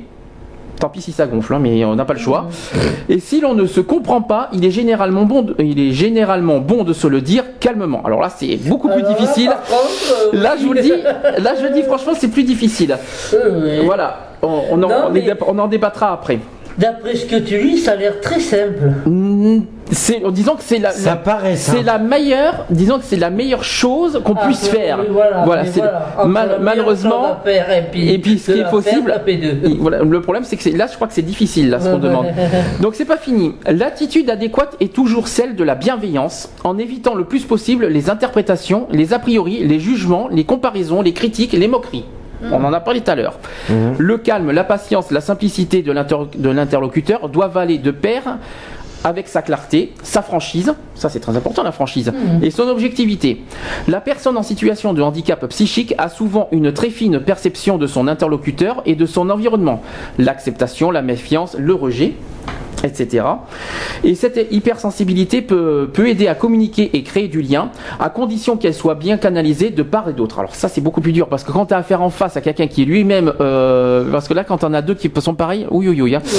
Euh, je vous raconte pas. Ne vous trouvez pas surtout. Donc, si les indications d'orientation sont un peu complexes, on peut proposer à la personne souffrant de troubles de l'accompagner en prenant son temps. Dans tous les cas, il faut toujours lui laisser la possibilité de s'en aller, de repartir quand elle le souhaite. Hum. Voilà. Alors là, ça c'était le sujet du handicap psychique. Je pense qu'on a beaucoup de choses à dire là, je crois sur tout ça. Alors, est-ce que vous arrivez à être calme à un moment si- quand- Est-ce que quand euh, si la personne du handicap refuse de t'écouter, tu fais quoi? Tu vas pas rester calme. À un moment ou un autre, tu vas péter un plomb. Euh, je pèterai peut-être pas le plomb, je laisserai carrément tomber. D'accord. Tu laisserais tomber. Alors toi, tu, alors toi, tu laisserais tomber. Tu, Ben, tu, tu, tu Au t'entraînes. lieu de m'énerver, Même si ça- taper dessus, par exemple, Hum. au mieux, les- les- enfin bon, tomber, euh, quand je dis tomber la personne, non, tu la laisses pas tomber. Oui, mais là, oui, mais là, c'est pas bon. Alors là, c'est, là, c'est contradictoire. Là, c'est gros problème parce que là, t'as, t'as, t'as deux Ouais. problèmes là-dedans. Il faut pas le, euh, l'un des problèmes de, de- des handicaps psychiques, c'est la solitude. Oui. Donc si tu, euh, donc tu veux pas t'énerver, mais à la fois tu le relaisses seul. Donc finalement, les deux problèmes sont pareils. Non, mais je ne laisse pas ça, c'est pas ce que je veux dire. Euh, Ou alors tu dis rien. non, par exemple, tous les deux là, on se prend la tête avec euh, ce, Bah, comme tout le monde, il y en a plein qui se prennent la tête. ce, truc. Oui. Bon, arrive un moment, à force de gueuler, je te dirais, bon, écoute, t'as raison, et on parle d'autre chose. Oui, mais là, c'est, c'est carrément ignorer ce que tu dis. Ça, c'est de l'ignorance pour moi. C'est pas du tout laisser passer. Non, Là, tu- je là, c'est un de refus. Mais Pour calmer l'attention, tu essayes de changer hein, de conversation. Ouais, mais Attends, c'est- gueuler, je sais pas si c'est bon. Est-ce que tu, est-ce que tu crois que franchement euh, refuser le- le- la discussion et en, détournant la conversation, tu crois que c'est une, tu crois que c'est une euh, solution? Pour moi. Comment tu euh, captes l'atten- euh, Il faut capter l'attention de la personne handicapée. T'es d'accord Oui, avec moi mais tu peux lui parler d'autre chose, je sais pas moi. Dieu l'appui du beau temps. Non, mais euh, il y a, il y a d'autres choses à parler. Mais le but, je pense que euh, sur ce, sur le côté handicap psychique, c'est de capter l'attention de ces, de, de- de- des, des handicapés psychiques. Il faut euh, capter leur attention. Hein. Oui, d'accord. Mais si moi ça m'énerve à la fin, Mais oui, mais tu- que je vais faire? mais Ben, mais de toute façon, tu as deux solutions. Si tu te sens pas capable, tu ne le fais pas. Voilà. Hein Si tu ne peux pas, tu ne peux pas. Ben, l'ai jamais Si tu t'en sens capable, c'est pas aider la personne si toi-même tu ne peux pas. Ouais. Je pense. Il faut qu'une personne moralement soit vraiment euh, forte pour euh, aider une personne de, de handicap psychique. Si toi-même tu, ne- tu, tu as un mal-être et tout ça, non, là c'est pas aider du tout la personne en face. D'ailleurs, à ce sujet-là, le, le problème il est là. C'est pourquoi la, pourquoi la plupart des personnes psychiques qui sont atteintes de, de problèmes psychiques ne vont pas voir de psy. Euh, Il y a quelqu'un qui, a- qui a un portable qui sonne Non, Oui. pas le mien. alors, Mais évitez les alors évitez les portables à côté des micros s'il vous Ah plaît. ben non, mais il y, a- Il y en a pas. il y en a pas. Oui, mais j'entends grésiller. Donc, euh, est-ce que. Non, mais voilà la question que je pose, moi. La question que je pose, comment fait un- une personne atteinte de maladie psychique Mhm. pour, qu'on- pour, euh, pour aller voir les psys Comment ils font? Alors Parce là, que pour essayer. Là, non, mais. euh, là, parce je- que, alors, je- euh, j'arrive parce pas que tu vas voir, par exemple, tu as une personne psychique, qui a une personne qui a une maladie psychique automatiquement. Hum. Je vois pas, la- j'arrive pas à comprendre, Je vois- pas à ce que tu veux Moi, dire. le problème, il est là. Bah, si je prends mon cas, Hum. Oui, alors. euh, Oui, voilà. mais j'arrive, oui, mais Le j'arrive pas, j'arrive pas, à. à comment, cerner ta- ta- comment, par exemple, un schizophrène, un bipolaire, Hum. peut se faire aider par un psy? Mais, mais il faut que le psy soit capté, euh, soit euh, capte l'attention de, de- de son Oui. patient. Oui. Mais c'est ce que je suis en train de te dire. Mais comme la plupart des psys Et ça, c'est une généralité. Ah, je sais ce qu'il veut dire. D'accord. En gros, tu es en train de me dire quand tu vois un psy. Ah, ça, c'est par contre, c'est très important d'en parler de ça. Revenons si- euh, finalement, parlons des psychiatres. Allons-y, soyons fous. Allez, on, peut le dire parce que mal- euh, les maladies psychiques, il faut, on a besoin d'un psychiatre. On est d'accord. Ou psychologue. Psychologue. Je précise, vaut mieux un psychiatre qu'un psychologue parce qu'un psychiatre est un médecin. Je- Médecin Les généraliste à la base. psychologues, les psychologues ne sont pas des médecins. Nuance. Mais moi, on m'a conseillé, on m'a dit ne va pas voir un psy ou, un- ou tout ce que vous voudrez, parce qu'ils sont plus malades que leurs malades. Alors, non, alors, euh, là, je, je refuse de- d'entendre dire ça. Je suis Non, parce désolé. qu'ils sont tellement. Ils savent me- pas. euh, Je, je pense que là-dessus, ce qui me dérange chez les psychiatres ou les psychologues, quoique les psychologues, des fois, euh, chez euh, les psychologues, moi, c'est plus bon, ça qui me dérange. euh, les psychothérapeutes. de toute façon, aussi. ça reste psy. Bon, psychiatre, psychologue, psychanalyste, psy, euh, tout ce que tu veux, ça reste psy. Euh, le problème, c'est que ce qu'on attend d'un psychiatre, c'est de que- sur- Oui, quand, voilà. quand- quand on est dans, quand on est dans une situation psychique, on attend du psychiatre de l'aide. Voilà. Or, dialogue. Or, oui, du dialogue, dialogue. voilà. Or, en allant chez un psychiatre, qu'est-ce que tu vois? Bon, ben euh, voilà. Un exemple, je vais chez un psychiatre, il me dit, alors racontez-moi ce que vous avez dans les 15 jours. En gros, tu racontes ton histoire, Ouais. l'heure tourne, 30 minutes passent, hop, c'est bon, allez, vous pouvez, euh, rendez-vous là dans 15 jours. Ouais. Est-ce que pour autant, est-ce que, est-ce que le patient est aidé? Avec Bah, ça non, non, non. Non, c'est pour ça que je me Non, dis. c'est le porte-monnaie du psychiatre qui est aidé. Oui, voilà, ça c'est sûr. non, mais c'est ça le problème. C'est le, le problème, il est là. C'est que comment tu peux avoir un une personne qui a une double personnalité, un bipolaire, comment il peut, se- on leur conseille, on leur conseille d'aller voir un psychologue ou un psychiatre, mais comment, si tu tombes devant des murs, Mhm. comment tu peux faire Bah, euh, pour être, pour aller mieux bah, le problème, bon, le problème des psychiatres. est. Bon, le problème des psychiatres, on en a parlé une fois, c'est que le problème, c'est les psychiatres, tant qu'ils te connaissent pas, au, départ, c'est obligé de faire ça parce que le problème, ils, ils, connaissent pas le patient. Donc, au, au départ, ils sont obligés d'apprendre à, Mm. à cibler le patient pour qu'il puisse. euh, Oui, comprendre. non mais Et après- lors du premier rendez-vous, d'accord. je dirais même D'accord. il en faut deux ou trois quand même Mais hein. figure-toi, figure-toi que moi, quand j'ai eu mon problème personnel euh, il y a des années de ça, le, on m'a conseillé d'aller voir un psychologue. Psychologue, c'est alors précision que c'est ni alors c'est pas un médecin et c'est même pas pris en charge par la CMU. Il faut pas l'oublier ça. Ouais, Euh, en alors, plus. Il faut pas l'oublier. Et euh, si maintenant il y en a Non, qui les sont- psychologues ne sont pas reconnus médecins, donc c'est pas pris en charge par la CMU. Je tiens, je tiens à le préciser. Bah, ça, ah, ça devait être un médecin psycho... Ah oui, c'est que les- médecin psychiatre, ouais. Mhm. Et euh, j'étais... J'ai dit oui, vous, vous me donnez un rendez-vous, euh, ouais, allez-y. Et du coup, ma famille, ma famille d'accueil avait pris rendez-vous. Et le jour où j'arrive, c'est tout. Je commence à me présenter, je à mon rendez-vous. Il me dit oui, euh, ben, qu'est-ce qui vous arrive, machin? Ben, je sais pas, je sais pas ce qui m'est passé. Je lui ai dit, mais euh, c'est qui qui va se faire soigner là? Attends, t'as dit ça au, t'as dit ça au médecin Ouais. hein? Il faut pas dire ça au médecin. Non, mais je l'ai regardé, je lui ai fait, mais qui c'est qui veut euh, bien se faire soigner non mais ça va pas. hein, il veut- Non, ah ben écoute, moi je Tu sais quoi Tu sais ce qu'il m'a dit? Il m'a dit, mais il faut te faire enfermer là. Euh, alors, alors là c'est très intéressant parce que ils savent, ils- euh, le médecin a. Le mec, il me connaît pas, il me demande de me présenter, je me présente et après, il commence à me poser une question. Je lui fais, mais qui c'est qui vient se faire soigner?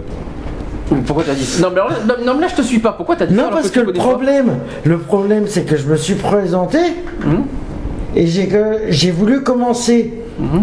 à dire ce qui m'arrivait pour euh, essayer de voir euh, ce qu'il pouvait m'apporter. Mhm. Et lui, il est parti sur autre chose. Mais il m'a demandé une autre question. Il t'a- ah, oui d'accord. Il, il a détourné ton truc. Voilà. Et il t'a posé Et le quoi comme problème, question le problème, il m'a dit, mais ça fait combien de temps que tu es dans ta famille d'accueil?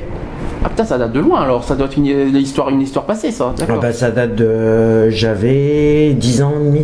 Ah oui mais t'étais mineur. Et J'en ai 32 quand même. hein. Et, et ce il y a que je veux plus de 20 savoir, ans. hein. ce que je veux savoir, ce que j'essaie Pourquoi je lui ai répondu Oui, ça Pourquoi tu as répondu ça, oui Ben, le, fait, le problème, il vient pour savoir ce qui s'est passé. Mhm. Il me dit, mais qu'est-ce que ça a à voir euh, Depuis combien de temps je suis chez la famille d'accueil Mais qu'est-ce que ça a à voir avec mon problème Mhm. Bah, par Bah, contre, je lui ai répondu, ben. par contre, tu sais que qui vient se faire soigner du par coup contre, tu sais que le médecin, il a fait une photo. par contre, ce genre de médecin, il a fait une photo grave. Ouais. Parce que. Et comme pas- par hasard, j'en avais parlé euh, à la famille d'accueil juste après. Et le problème, c'est qu'elle a dit, normalement la famille d'accueil a dit qu'elle devait prévenir le service de, de où il dépendait parce que c'est dans un hôpital en plus. Mhm. Voilà. Mais c'est une photo grave parce qu'il juge déjà en, en deux minutes. Ah oui, non, Euh, c'est grave quoi. non, mais moi je lui ai dit, mais qui c'est qui vient se faire soigner maintenant? Ouais, mais ça- mais non, parce qu'il n'a pas jugé, il n'a pas fait ça aux patients parce que le but, le rôle de pre- premier du médecin, c'est d'aider la- les patients. C'est pas de les juger ou de les euh, et de les de les et de les, euh, de les enfoncer encore mieux. plus. J'ai mieux, moi. Vas-y. J'avais des problèmes avec Benoît, mon deuxième fils. Mhm. Alors on m'a dit, tu ferais mieux d'aller voir un psychiatre. Je vais à Charles Pérez, on me donne un rendez-vous. Charles Perrin, qui est un hôpital psychiatrique à. Bordeaux. À Bordeaux pour ceux qui ne savent pas. On me donne un rendez-vous chez un psychiatre. J'arrive chez le psychiatre. Il me dit Ah, asseyez-vous. Bon, je m'assois, tout ça. Et puis il s'est mis tout seul à débiter sa vie. J'étais là, moi je regardais, oui, oui. Euh, il, m'a, il me racontait sa vie. Alors euh, finalement, il m'a dit comme ça, euh, à la fin, bon, il me dit ça y est, c'est passé, il me dit euh, on se reverra dans 15 jours. Je lui dis non monsieur, je dis parce que c'est moi qui suis venu pour débiter ma vie, pas vous. ça m'est arrivé une fois. Ouais, non, mais- Alors, ça tombe C'est bien. pour ça que maintenant, moi je pose la question ceux qui travaillent Alors, ça tombe en bien. maison psychiatrique, je me demande si c'est pas eux qui font Alors, ça tombe bien. C'est, c'est ce que je disais tout à l'heure. Ça tombe bien que tu parles de ça parce qu'on a parlé des psychiatres, mais on peut aussi, on peut aussi, euh, je pense, euh, dire deux ou trois mots sur les hôpitaux. Ah oui. Ah, oui, Euh. Les hôpitaux psychiatriques, alors là par contre c'est un enfer. Il faut aussi, il faut aussi euh, dire une chose, c'est quand on va dans un hôpital, c'est pour se faire soigner. Oui. Mmh. On est d'accord. Or, est-ce que c'est vraiment le cas? Parce que euh, euh, dans les hôpitaux, c'est bourré de médicaments. C'est bourré de médicaments pour se sentir mieux. Je suis désolé, c'est pas le but n'est pas là. Le but c'est de, de voilà d'aider la personne, cibler la le, problème de la personne et pas de le bourrer de médicaments pour que euh, il- il- il- Oui, il non, ressemble mais- comme un légume. Non mais le problème il est là. Il est là. C'est qu'on se demande qui c'est qui sont plus cinglés dans les maisons psychiatriques. tout à l'heure que. Puis je Tu trouve m'as dit non, je- je- j'aime pas ça, et pourtant puis- des fois on se pose des questions. Et puis je vais être un peu méchant parce que c'est c'est le cas l'année dernière. Euh, j'étais j'ai j'ai rendu visite. Je dirais pas à qui, euh, c'est personnel, Ouais. euh, dans, dans un hôpital psychiatrique. Hmm. Et euh, ce qui m'a franchement dépassé, écœuré, c'est l'attitude des infirmières. T'en as certaines qui sont indifférentes des patients. Ça, je trouve ça ignoble. C'est-à-dire que Mais la plupart, vas-y, on est dans les bureaux, on est tranquille, on est, on est peinard, euh, tout ça. On va fumer sa clope ils sont, les euh. En plus, ils sont, agré- euh, Ah, ils, ils sont- ils- ils sont agressifs. Ça, j'ai pas apprécié franchement le comportement. Il, parce qu'il y en a aussi, il y a des mecs aussi. Franchement, hein. j'ai pas apprécié- je- j'apprécie pas ce genre de comportement. Quand on est dans un hôpital psychiatrique, c'est pas pour être agressive, euh, de, de- de- je sais pas comment expliquer, être indifférent des patients. Non, mais ça va pas. Mais moi, été deux fois rendre visite à la personne. Qu'est-ce que je vois? Toutes les infirmières dans le bureau, tranquille, En train de euh, discuter, discuter, même pas euh, des patients. Et Non, puis mais après, je sais. et puis après, quand tu- euh, ça- en tant que visiteur, tu arrives et ils te regardent de travers. Hein Ah, je dis attends mais c'est bon, euh, on n'est pas des on n'est pas des chiens, euh, on vient rendre visite. Je dis attends mais il y a des attitudes qui me qui me qui me dépassent fortement dans les hôpitaux. Euh, quand on va dans un hôpital, c'est pour se faire soigner, être accueillant, être je sais pas tout ce que tu veux, mais pas d'être euh, pas d'avoir un comportement euh, oui, mais peut-être aussi que eux, à force de soigner des malades mentales ou pas, parce que euh, s'ils font la dépression, mais c'est pas pour ça qu'ils sont malades mentales, C'est ça. ils arrivent à force peut-être eux- eux-mêmes à perdre un peu leur latin là-dedans. Non, mais le problème, c'est qu'il y en a. Il y en a, j'ai. euh, parce que moi, je. Bon. Bon, bref. Le problème, c'est que moi aussi, j'ai déjà rendez-vous. euh, j'ai déjà euh, été voir des personnes atteintes. hospitalisées en psychiatrie. Et moi, je vais te dire, les attitudes des infirmières, c'est que elles ont. Elles arrivent pratiquement. Allez, on va dire une demi-heure avant. Le temps de boire leur café, de fumer leur clope avant le service. Normalement, ça devrait les détendre avant de commencer. À peine arrivées, elles se sont même pas encore servi le café qu'elles sont, elles sont, il y en a ils sont déjà sur le départ pour euh, même pas venir à bosser. Mhm. Elles se disent oh non encore une journée de merde, ça va encore faire chier, ça va être. Le problème c'est qu'ils sont tellement blasés de faire toujours la même chose automatiquement, au bout d'un moment, ils sont tellement dégoûtés qu'ils le font seulement pour le fric. Je sais pas si c'est ça, mais en tout cas. Bah, excuse-moi, c'est pour, leur, pour leur salaire. Ça, je ne sais pas. Il y en a, ils le font pour leur salaire. Euh, si j'oublie ça, moi personnellement, moi, il y a certaines attitudes qui, pour moi, n'ont pas lieu d'être. Cette fois, on va parler de la reconnaissance du euh, handicap. Donc, euh, être reconnu, c'est pouvoir bénéficier d'un accompagnement spécifique permettant la compensation du handicap grâce à un emménagement par exemple du poste de travail en lien avec les restrictions définies par le médecin du travail. Mmh. C'est également la possibilité de faire évoluer le poste de travail selon l'état de santé. Être reconnu, c'est bénéficier d'aides financières publiques. Ensuite, être reconnu, c'est permettre de parler librement de son handicap sans stigmatisation ni euh, infantilisation. Certaines situations peuvent être vécues de façon problématique parce qu'elles se vivent euh, dans le non-dit et génèrent souvent des incompréhensions avec le manager ou les collègues. on est dans le domaine du travail. Être reconnu, c'est aussi accéder plus facilement à un bilan de compétences ou à une formation en cas d'impossibilité de poursuite de l'activité professionnelle du fait des restrictions de l'emploi. Alors, des démarches pour, être reconnu. Je pense que tout le monde le sait, mais on va quand même le dire. Euh, la démarche de reconnaissance commence par le retrait d'un dossier auprès de la maison départementale des personnes handicapées qu'on appelle communément la MDPH. Donc euh, par contre c'est la MDPH de votre département de, résidence, c'est très important, on ne peut pas faire la MDPH de Paris, hein. non, on fait la MDPH de, du département de résidence. Donc la MDPH, est un lieu unique d'accueil qui a pour mission d'accueillir, d'informer, d'accompagner et de conseiller les personnes handicapées et leurs familles. Ce dossier devra être en partie complété par vos soins, avec l'aide de votre médecin traitant ou de votre médecin du travail qui renseigneront les formulaires médicaux. Pour ceux qui travaillent. Pour ceux qui travaillent. La demande est ensuite étudiée par la Commission des droits euh, et, de l'autonomie des personnes handicapées, la CDAPH, qui prononce sa recevabilité. Donc vous voyez, en fait, et puis entre-temps, on voit un médecin du, MDPH, mais c'est pas lui qui a le, dernier mot. Donc la reconnaissance de la qualité de travailleur handicapé peut être attribuée par différents organismes. Donc la Commission des droits et de l'autonomie des personnes handicapées, la CDAPH, c'est l'ex-Cotorep au passage. Mmh. Euh, ensuite, la donc on peut avoir la reconnaissance de la qualité de travailleur handicapé la carte d'invalidité, mais alors en précisant que la carte d'invalidité c'est uniquement si on est reconnu à 80%. Mhm. Parce qu'en dessous de 80%, on a la carte de. Tout le monde le sait. C'est quoi la, la, carte en dessous de, entre 50 et 80% C'est la carte de priorité. Ah eh ben si, c'est pas rien, je suis désolé, je l'ai sur moi. sauf que, sauf que la carte de priorité est, est plus limitée que, la carte d'invalidité. Par exemple, la carte de priorité, tu peux pas te, par exemple, tu peux pas placer ta voiture dans, une place prioritaire. C'est uniquement dans les, dans les, dans les files d'attente, la carte de priorité, plus les transports. Voilà, ça c'est important à dire. Euh, ensuite, la caisse primaire d'assurance maladie peut, peut verser la pension d'invalidité. Oui, ça c'est vrai.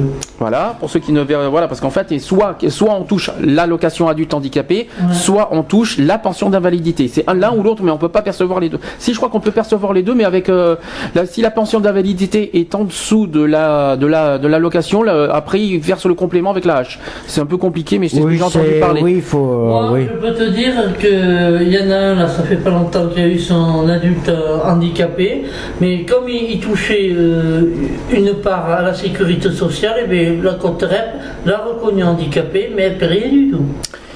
Ensuite, la Caisse régionale d'assurance maladie, la CRAM, euh, la rente, euh, ils, versent eux la rente d'incapacité partielle permanente supérieure ou égale à 10% délivré suite à un accident de travail, de trajet ou de maladie professionnelle. Mmh, mmh, mmh. Ça, c'est pour les travailleurs, ça. Euh, selon l'article L323-3 du Code du travail entrant dans le champ d'application de la loi du 11 février 2005, les bénéficiaires travailleurs handicapés euh, ayant fait connaître à l'entreprise leur qualité de travailleur handicapé et fourni le justificatif de reconnaissance de qualité de travailleur handicapé, alors voilà ce qu'ils peuvent, euh, voilà ce qu'ils peuvent être. Ils peuvent être des personnes ayant obtenu une reconnaissance de, de voilà, la QTH, on va pas le reciter. Ils peuvent être également des victimes d'accidents du travail ou de maladies professionnelles ayant une incapacité partielle permanente au moins égale à 10%. Euh, également une, euh, des titulaires d'une pension d'invalidité ou d'une carte d'invalidité. Alors ça c'est supérieur à 80%. La carte, la carte d'invalidité, il faut le préciser. Mmh. Bénéficiaire également de l'allocation adulte handicapé. Ensuite, euh, des titulaires aussi d'une pension militaire d'invalidité, ça existe. Oui, il y a pense, ceux qui sont. Ils peuvent aussi être des veuves de guerre remariées titulaires d'une pension soumis à conditions et des parents d'enfants handicapés aussi. Hmm. Voilà. Voilà en gros les, leur, reconnaissance. Est-ce que là-dessus, quelque chose à dire aussi euh, que les dossiers sont longs on, peut le souligner euh, oh, Oui. On peut Est-ce qu'on peut le euh, souligner ça là-dessus Le problème, c'est que quand tu fais ton dossier, tu oublié minimum, je dis bien minimum, 6 mois d'attente. Rien que ça. Je dis minimum, hein. Moi, j'ai attendu un an et demi. Oui. Bah après, ça dépend où c'est que tu te trouves. Mhm. Ça, ça dépend. Mais là, le problème, c'est que là, c'est prolongé parce que l'attente est prolongée parce qu'ils ont tellement de dossiers de demandes. Oui, mais même. Euh, euh, il y en a certains qui ont. Le délai maximum, normalement, c'est 6 mois. Oui, mais il y en a certains. Mois. Mais il y en a certains qui ont attendu 8 mois, par exemple. Ce qui n'est pas normal. Quand alors après, ça dépend du formulaire que tu dépends. Quand tu, fais, quand tu fais le formulaire simple, c'est 4 mois d'attente. Quand, tu quand tu fais le formulaire normal, euh, c'est 6 mois, c'est-à-dire que tu, tu, passes par un médecin de, de, de, l'AMDPH.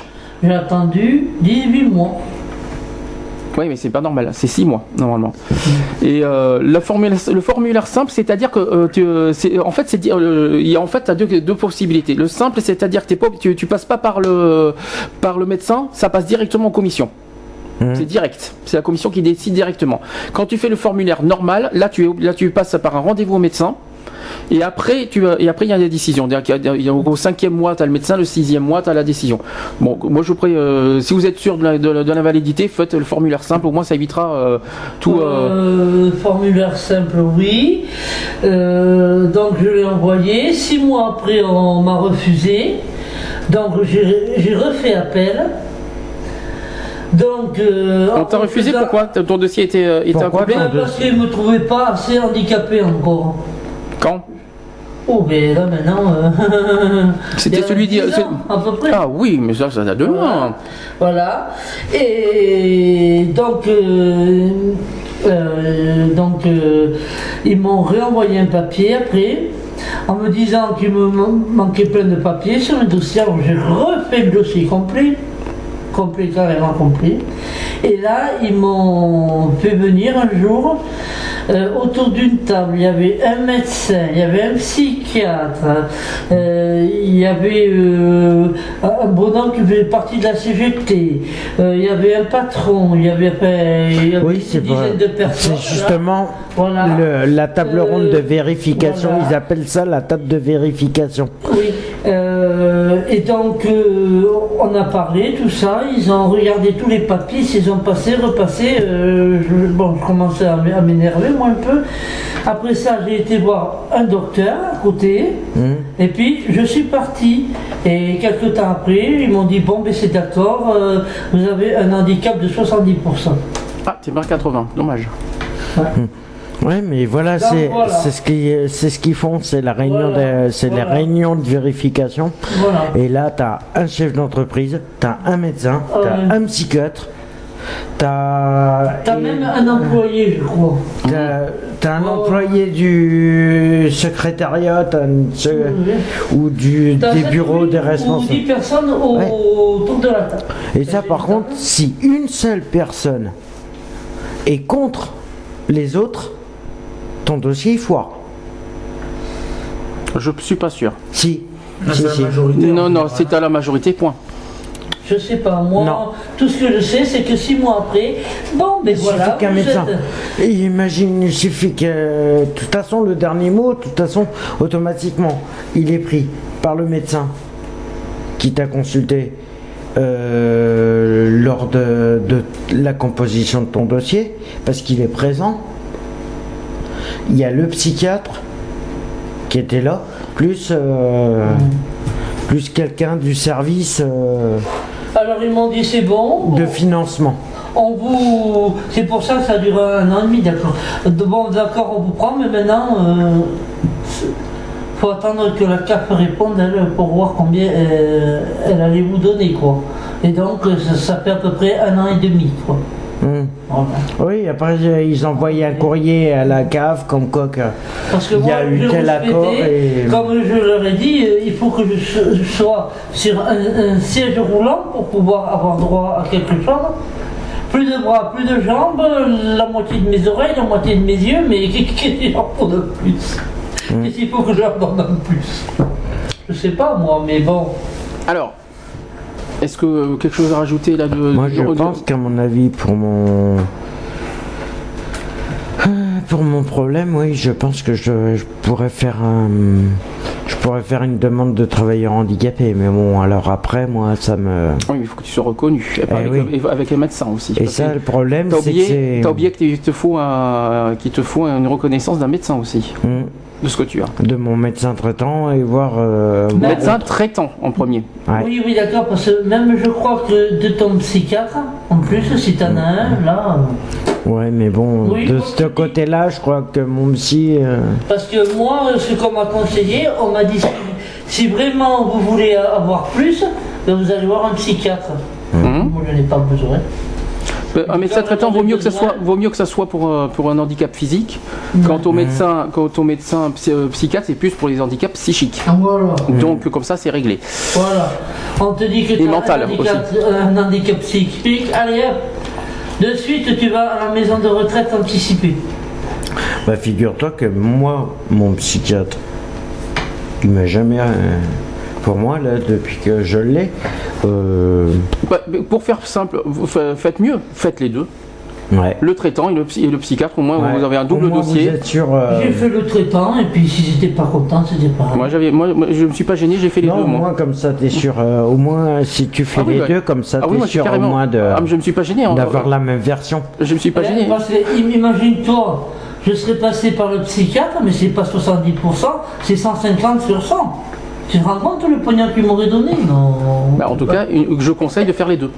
Le traitant et le psychiatre. Oui, bon, mais ma- maintenant, moi, de toute manière, j'en ai plus besoin. Oui, mais bon, c'est, je- mais sauf que t'es pas tout seul, il y en a plein qui, euh, qui- au Ouais, cas où. sais, ouais. Moi, je conseille les deux. Parce que le, le traitant, parce que le psychiatre ne peut pas gérer les handicaps physiques. Non. Donc, euh, et, le, et même chose, le, le médecin traitant euh, ne peut pas tout gérer au niveau psychologique. Ouais. Donc c'est pour ça, vaut mieux faire les deux. Mm. Comme ça, vous êtes sûr d'aboutir à quelque chose. Euh, on va passer. Euh, attends, il y a quelque chose qu'il faut signaler aux gens, c'est que il faut pas essayer de se faire reconnaître adulte handi- handicapé et travailler. Ah non. De toute façon, Parce que moi je l'ai fait Est-ce que tu- la première fois et ils m'ont reconnu que travailleur handicapé. Alors, je- alors il faut que j'explique. Voilà. Euh, il faut qu'on explique sur comment ça marche là aussi sur la, la, la- la- la location adulte handicapé. Tu as plusieurs, plusieurs possibilités. Soit tu es euh, euh, ici, tu peux toucher à partir de 50%, Oui. mais uniquement si tu es partiellement euh, reconnu un- invalidité de travailler, incapacité de travailler. Voilà, ça c'est important. Mhm. faut que tu sois euh, en dessous de 5% d'incapacité de travailler pour toucher l'âge. Mais euh, ceux qui sont 50% d'invalidité. Il faut passer à 53. L'AH est, est, est versé directement à ceux qui ont plus de 75% parce que ça tout ça a changé. Je sais pas si c'est- le dossier a changé c'est plus que c'est plus 50 à 80 c'est 50 à 75 maintenant. C'est j'ai vu ça dans les nouveaux dossiers. Maintenant c'est euh, au supérieur à 75% tu as l'AH automatiquement. Plus il y a en plus il y a la compensation euh, l'aide à l'autonomie tout ça qui est en Mhm. plus euh, pour ceux qui ont plus de 80% Euh, par contre ceux qui ont moins de 75% soit moins de 80% ils ont pas la- ils ont pas le complément de ressources ils ont pas tout ça. Ils ont que l'AH chose qui est pas facile à gérer. Et euh, mais par contre pour ceux qui ont entre 50 et 75 chose qui est mon cas et le tien, il faut être incapacité de travailler Ah pour oui, euh, Parce que moi, ils m'ont, ils m'ont marqué finalement incapacité totale de travailler. c'est ça, Oui, C'est ça, voilà. Oui, Alors là, ça marchait comme sur des roulettes après. c'est ça. Oui Mais parce en que fait, tu. bon, ce qui est gênant, c'est que à, à- à cause, pourquoi ils m'ont pas reconnu carrément de suite à, à 70% Ah ben, c'est parce Ils que- étaient obligés de gueuler, enfin de gueuler, je gueule pas, mais enfin bon, de, de, de Je faire pense des que- papiers, de me déplacer et tout, pour avoir cette fameuse table ronde. Vous êtes assez gêné quand vous trouvez devant tous ces gens là. vous êtes- Ah Oui, c'est normal, Ben, c'est je, la pense, je, Ah. pense que, je pense que pour être supérieur à 75%, il faut être handicap moteur et, ou handicap physique. Mm. Donc, euh, c'est-à-dire euh, être au fauteuil roulant, euh, tout ce que tu veux. quoi. Je pense que c'est ça. Donc, euh, on est un peu inférieur Oui, mais certains enfin, par rapport à ça. Pour dire quand même qu'ils ne voulaient pas me donner de machin et tout, tout d'un coup je demande à avoir plus haut et tout, et que tout d'un coup ils me reconnaissent 70% handicapé, il y en a qui n'ont pas pris leur travail là. hein. Mhm. Bah ouais, mais bon, après, selon... euh, ouais, mais tu sais, euh, dans les débuts où ils sont co- reconnus, ça c'est... euh, Non, au, au début travailleur handicapé, parce que je travaille Oui, un peu quand même. oui, tu travaillais, oui. Un peu, oui. bah D'accord. quand on a besoin d'argent. hein, Oui, on- non, non, je suis d'accord. C'est pour ça que t'as pas été, re- t'as été reconnu comme travailleur parce que par derrière tu travaillais, mais tu avais encore la capacité de mar tu marchais bien. Ah oui. Ça ne s'est pas dégradé comme en ce moment. Ah oui. Le problème, c'est pour ça que maintenant tu as, plus de mal à marcher, tu travailles plus, tu as pas mal de problèmes. C'est pour ça que maintenant ils t'ont reconnu que maintenant à 70%. Ah non, mais ça fait un moment quand même, depuis 2003. hein. Oui, non, mais ça fait euh, depuis 2003 qu'ils t'ont reconnu à 70%. Parce qu'avant, ils pouvaient ça- pas. Ah bah oui. Parce qu'il y avait, il y avait quelque chose, mais qui s'était pas aggravé, en, en gros, ce que je voulais. Mais moi, le problème, pour mon problème, euh, moi j'ai peur que ça passe pas. En travailleur handicapé, euh, Si, je pense que ça peut passer. Personnellement, je ouais, pense que ça mais peut passer. euh, bon. euh, Mais s'il faut que tu sois, il faut que tu aies un suivi, parce que sinon tu n'y arriveras pas. Ouais. Ça, je te dis Ben franchement. oui, le problème, il va être suivi. euh, Voilà. Le problème, c'est que je vais me faire suivre, mais euh, comment? Parce que mon psy, il est pas d'accord pour me le. Ah, mais tu peux. alors, Ah, mais je tu conseille, changes. tu changes de psy. Voilà, c'est pas compliqué. Hein. Tu Ah t'as- pas. Bah si, tu J'ai changes de une autre psy. solution. Si le psy te convient pas, tu changes de psy. J'ai une autre solution. C'est de passer directement par l'hôpital. Bon, Bon. ça c'est ton problème personnel. Euh, Après, voilà. Alors, on va passer au dernier euh, sujet sur le handicap. On va faire le quiz. Mhm. Des questions qui méritent d'être posées. Donc, Ah. Bon, j'ai quand même quelque chose à dire. oui. Euh, on m'a toujours dit, moi, à, aux gendarmeries- à la gendarmerie, que si on me pose des questions, de prendre un avocat. Alors je voudrais un avocat pour répondre aux questions. Eh ben, je suis ton avocat. Et non, non, t'as un avocat à côté. Moi, je suis le juge. Donc, donc ça, c'est fait. Alors je demande mon avocat avant de répondre. Tu veux pas, tu veux pas une salade de tomates avec Non, c'est nul. Non, on non, passe, non, au- non, on, on non. continue. Euh, Oh, tu veux peut-être un riz poubelle, hein Non, mais c'est pas grave. Passons au suivant. C'est vraiment nul. Euh, Qu'est-ce que je veux dire? On fait un quiz. On va faire le quiz. Alors, ce que j'appelle un quiz, c'est vraiment des questions sérieuses qui méritent d'être posées. Mhm. Question numéro 1. Chacun ré- euh, réfléchit et je laisserai 10 secondes aussi aux, aux auditeurs à réfléchir. Donc, Euh, tu devrais peut-être brancher le téléphone, peut-être. euh, pas pendant le quiz, Non. parce que là, franchement, vous pouvez, euh, pas, euh, ça Ouais. serait pas très cool. Ouais, mais comment, mais comment Euh, ils vont réagir Juste hein après, juste après, juste après. euh, je, vais, je, vais- je vais mettre le téléphone juste après, euh, juste après les quiz. Ne vous inquiétez pas. Hmm. Donc, question numéro 1. Depuis la loi du 10 juillet 1987, les entreprises de plus de 20 salariés sont tenues à une obligation d'emploi d'au moins. Alors, ce- euh, réponse numéro 1, soit 1% de travailleurs handicapés dans leur effectif. Réponse numéro 2, 6% de travailleurs handicapés dans leur effectif. Réponse numéro 3, 10% de travailleurs handicapés dans leur effectif. Oui, mais alors il y a un problème là. Mhm. C'est que moi, je sais que passé un temps, c'était euh, 50 personnes et au-dessus de 50 personnes, c'était trois handicapés qu'il fallait qu'ils prennent. Mhm. Mhm. Mais alors pour les pourcentages, je sais pas si ça fait 1, 2, 6 ou 15%. Eh ben, c'est pas grave. Tu, euh, euh, tu Pour réfléchis. toi, entre 1, 6 ou 10% Pour toi, tu dirais le cas. D'entreprise de plus de 20 salariés au passage. Oui, d'accord. C'est-à-dire que si tu as 21 salariés, il faut que 6% des 21 soient des handicapés. Oui, euh, donc euh, le deuxième. Donc c'est ça, c'est 6%. Voilà. C'est 6% Ouais, des mais tu donnes la réponse, c'est logique. C'est pas grave, T'as donné la réponse. C'est pas grave, il fallait pas me, me faire tomber dans le panneau. Oh, c'est pas grave, on va pas. Donc c'était 6% des vois, travailleurs euh, handicapés dans leur effectif. euh, Voilà, c'est très important dans, le, dans les entreprises. C'est une obligation. hein. travailler en usine, hein. Et c'est une- figure-toi, C'est une obligation. hein. c'est une obligation depuis qu'elle est passée, et figure-toi qu'il la respecte pas. Euh, moi, là où je travaillais, si. Oui, non, mais figure-toi que maintenant, La Ah, plupart des entreprises, euh, ça fait plus de 10 ans. Ça fait plus de 10 ans qu'ils la respectent pas. Ouais. Et la plus, euh, toutes les entreprises, Ouais, mais bon, ils, ils paient des, ils payent des, ils des sont, amendes.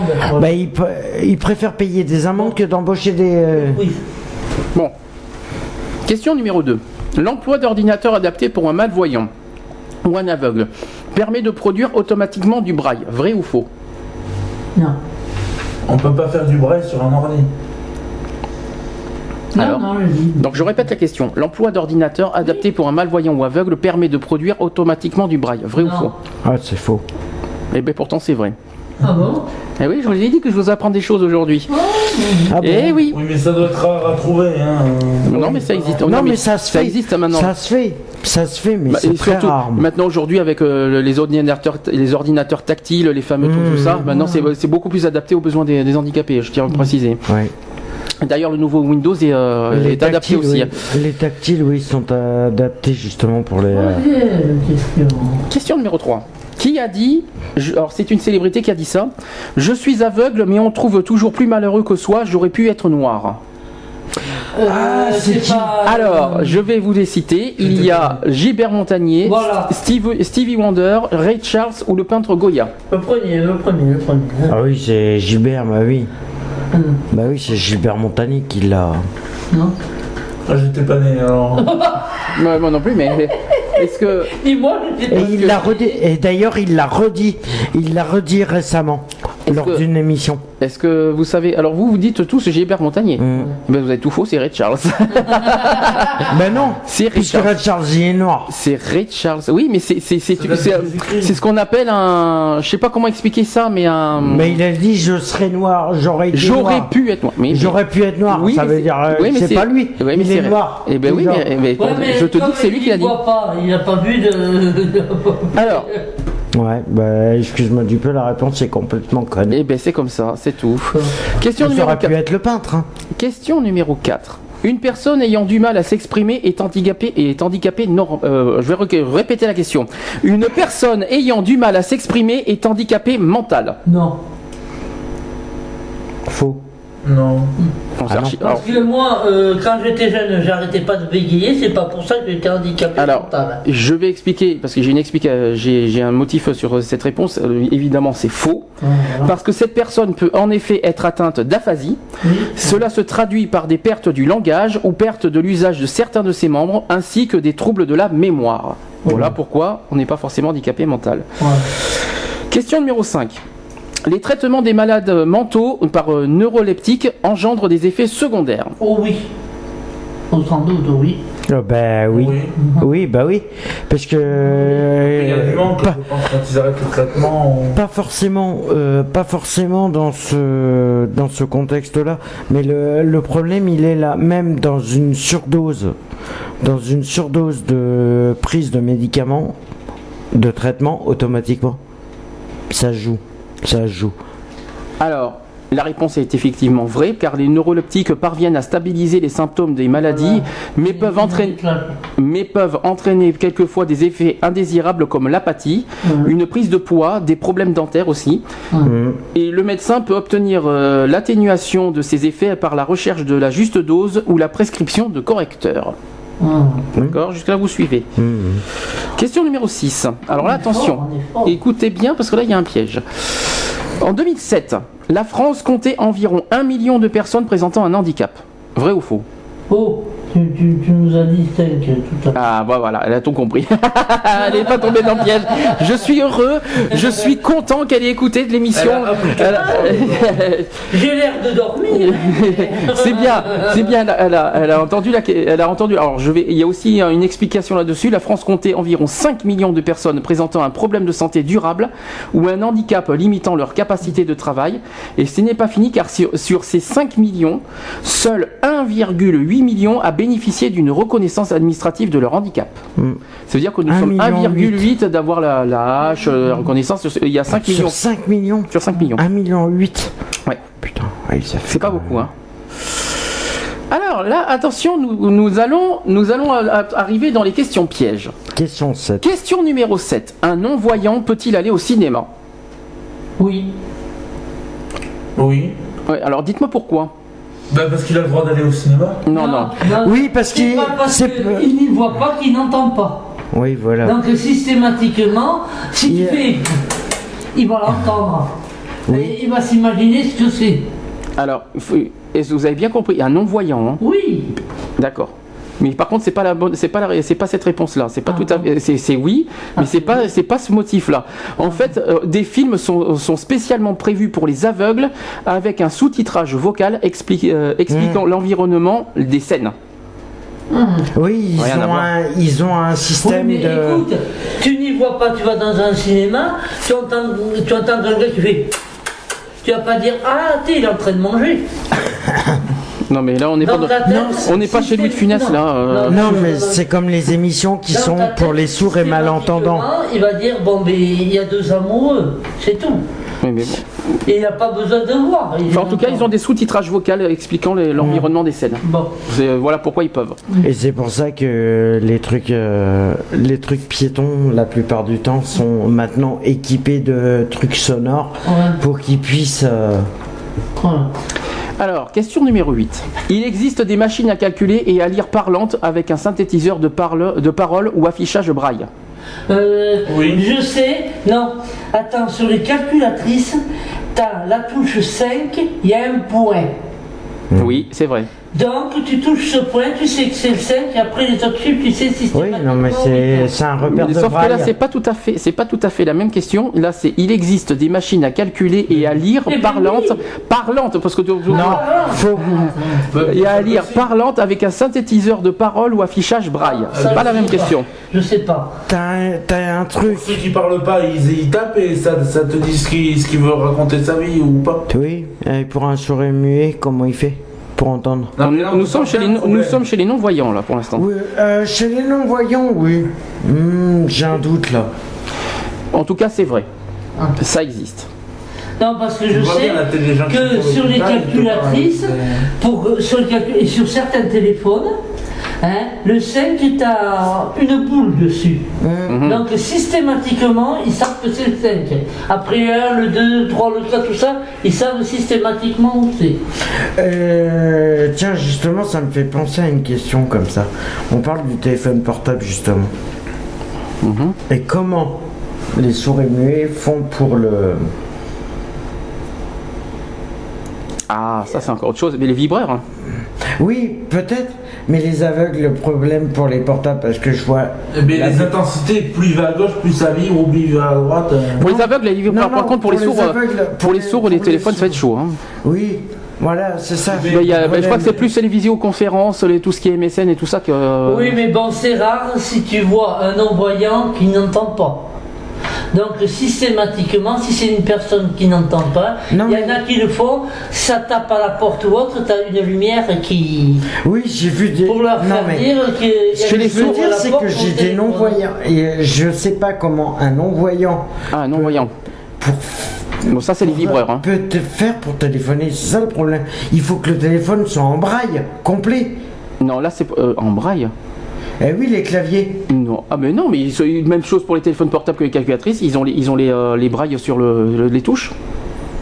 Oui, ben oui, c'est Ben, ça. Mais oui, bien sûr. À la ba- Mais à bien la- sûr, et ça existe. Hein. Bien sûr, et ça existe. hein. Bon, Alors, Oui, non, mais bon, ça doit pas être évident quand même. non, ça doit pas être... Les sourds, lui, aveugles. Non. et puis, euh, alors on continue. Question numéro 9, encore une question piège. Un sourd peut-il conduire? Oui, Non. Oui.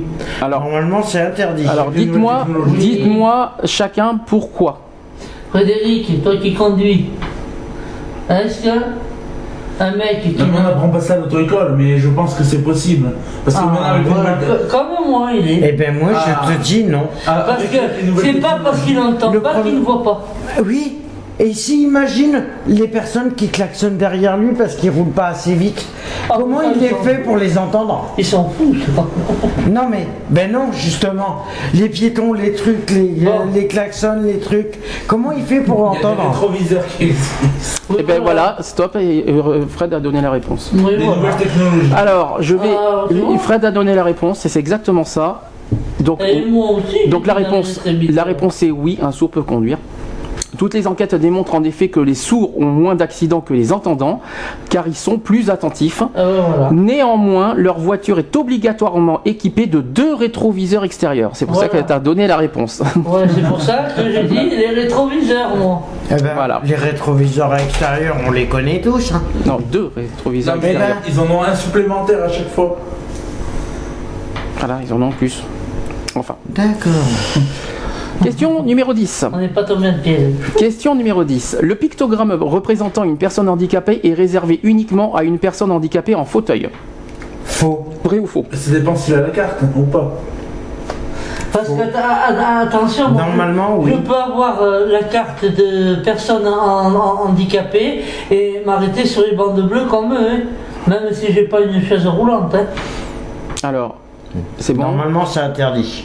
Tout le monde a Ceux répondu qui n'ont pas les fauteuils, normalement les places réservées aux fauteuils roulants, normalement avec le Non. logo, avec Si. le logo. S'ils montrent un fauteuil roulant, c'est pour dire que ce sont des handicapés. Ils, va te- ils vont pas te faire un bonhomme par terre, tu vas dire qu'est-ce qu'il fout là le bonhomme Sans par taper sur le- la Oui, table, la pauvre table, ça ne dérange pas. oui, ils mettent en logo le truc, mais normalement, Non, non, non, il faut. moi je te le dis. Pour, pour, euh, pour être sur les places réservées aux personnes handicapées, t'es- où il y a les fauteuils roulants de Oui. représenter, tu es obligé d'avoir Eh ben le macaron. je dire? Tu es obligé d'avoir Mais le oui, t'as macaron. la carte Mais c'est pas ça la question. C'est Non, bon, non. c'est bon, vous avez, c'est bon, ne vous cassez pas la tête, vous êtes en train de Le discuter. problème, c'est que la c'est réponse, réservé aux la, ré- la réponse, vous venez de la dire. Tu es obligé d'avoir Donc le la macaron. réponse est faux, car la délivrance du pictogramme par la Voilà. MDPH dépend en effet du taux d'invalidité Voilà. de 80%, quel que soit le Parce que handicap. euh, moi ou lui, on peut être handicapé à 90%, mais ça ne nous empêche pas qu'on n'est pas obligé d'être dans un fauteuil roulant. Donc, ces trucs, euh, ces bandes bleues, il y a des fois c'est bleu, des fois c'est rose, des trucs comme ça, où tu as la chaise roulante par terre, moi je peux y aller. J'ai pas de chaise roulante, mais je peux y aller. C'est c'est pas à condition les gens qui conduisent. le macaron. Les gens qui conduisent n'ont pas forcément un fauteuil roulant. Oui, Voilà. oui, mais t'es- pour ceux qui n'ont pas forcément le, le, le, le fauteuil roulant, s'ils veulent se garer sur le truc, ils sont obligés d'avoir un truc qui signifie qu'ils sont bien handicapés. Mais- Oui, mais c'est sûr, Le logo, Mais c'est le- pas ça la plaque. sait, Mais ne vous fâchez pas, ça sert à rien du tout. Euh, en tout cas, ce pictogramme obligatoire il- dépend uniquement du taux d'invalidité. Oui. Voilà. Voilà. Alors, question numéro je vais 11. faire ça, euh, Une personne handicapée peut bénéficier d'une aide financière pour aménager son poste de travail. Bien sûr. Et non, c'est l'entreprise qui reçoit, c'est pas lui. C'est l'entreprise qui Oui, oui, oui. Ah oui, oui. oui. Oui, oui, c'est l'emploi. Merci. Oui, mais lui, lui. Bravo. euh, Merci Fred, c'est la- exactement la réponse. Non, non, c'est mais faux parce lui, que le problème, pour apporter une précision, le- la personne, pour aménager son poste de travail pour une personne handicapée, il est obligé de monter sur sa hiérarchie, bah oui, c'est l'entreprise. son chef de service, qui va faire remonter ça au patron et eux après Oui, ils vont mais ça. bon, ils y ont- de Oui, C'est pas chez eux qu'ils y ont droit. hein. Oui, non, c'est pas eux qui le touchent, c'est l'entreprise pour faire les aménagements. Parce que sinon, ça serait, con- ça serait bête de faire des aménagements de poste de travail pour que ça soit le, carrément la personne handicapée qui touche. alors C'est complètement con. Fred qui a donné la réponse en gros, hein, parce que d'abord c'est faux la réponse, parce que néanmoins l'entreprise peut apporter une aide via. Est-ce que tu sais où? Est-ce que tu connais le, le- le- L'organisme. le- le- c'est la l'AG alors A G E F I P H. La, la GFI, la GFI, La GFI, qui, qui La finance GFI. euh, les formations et, et qui apporte La euh, l'aide euh, auprès de toutes les personnes pour le handicap et autres. C'est le, c'est l'entreprise de, Non, c'est après le quiz. Ah, après, c'est le service de, Alors. qui sert pour les financements euh, professionnels. Question numéro 12. Ah. Alors je dis, il y, a- il y a plein de questions euh, intéressantes euh, qui méritent d'être posées. Tout à l'heure, on m'a posé un piège, je suis pas tombé. Selon vous, les handicaps sont-ils acquis majoritairement, alors donc à la naissance, suite à des accidents du travail ou à cause du vieillissement? Majoritairement. Deuxième. Majoritairement. On sait pas. euh, Ah, majoritairement. Moi je dirais à, à cause du vieillissement, je dirais. moi. Non, c'est à cause du travail. Oui, moi je crois plutôt. C'est à cause du boulot. Je travaille aussi, il y a beaucoup de. Eh ben, euh, je suis désolé, il n'y a que René qui a raison. Donc, en fait, Eh, explique. J'en ai marre, il vient pour nous embêter. Et il, pose- et il- il a les bonnes réponses. Donc le vieillissement et les maladies non professionnelles survenant en cours de vie constituent la première cause de handicap, quand même, pour ceux qui ne le savaient pas. Ah. C'est quand même 46% des cas. Ah, quand même 46%. Ah oui. Et donc les accidents du travail et les maladies professionnelles sont à l'origine de 17% des déficiences. Ah, mais de, passe en la deuxième, hein. et la Et la euh, seulement 15% des handicaps sont acquis, à, Ah oui, sont acquis à la naissance ou pendant l'enfance. Oui, mais enfin, il y en a quand même 15%, ça fait énorme. C'est Ouais, vrai, mais, ça fait. Mais il y a une différence un entre. sur 4, hein. Ouais, mais il y a une différence avec Un sur 46%. cinq, ouais. Il y a quand même une différence pour 46% quand même. hein. 46 pour les vieux, oui. Alors, question, Pour les vieux. Bah oui, on va dire ça comme ça. question numéro 13. 13. Quelle est, la propro- quelle est la proportion de salariés jugeant la présence de leurs collègues handicapés enrichissante? Alors j'ai 45%, 75% ou 88%. On dirait 45. 45. Oui, 45 aussi. hein. Eh ben, figure-toi que je dirais 75%. Ben, c'est 88, je suis désolé.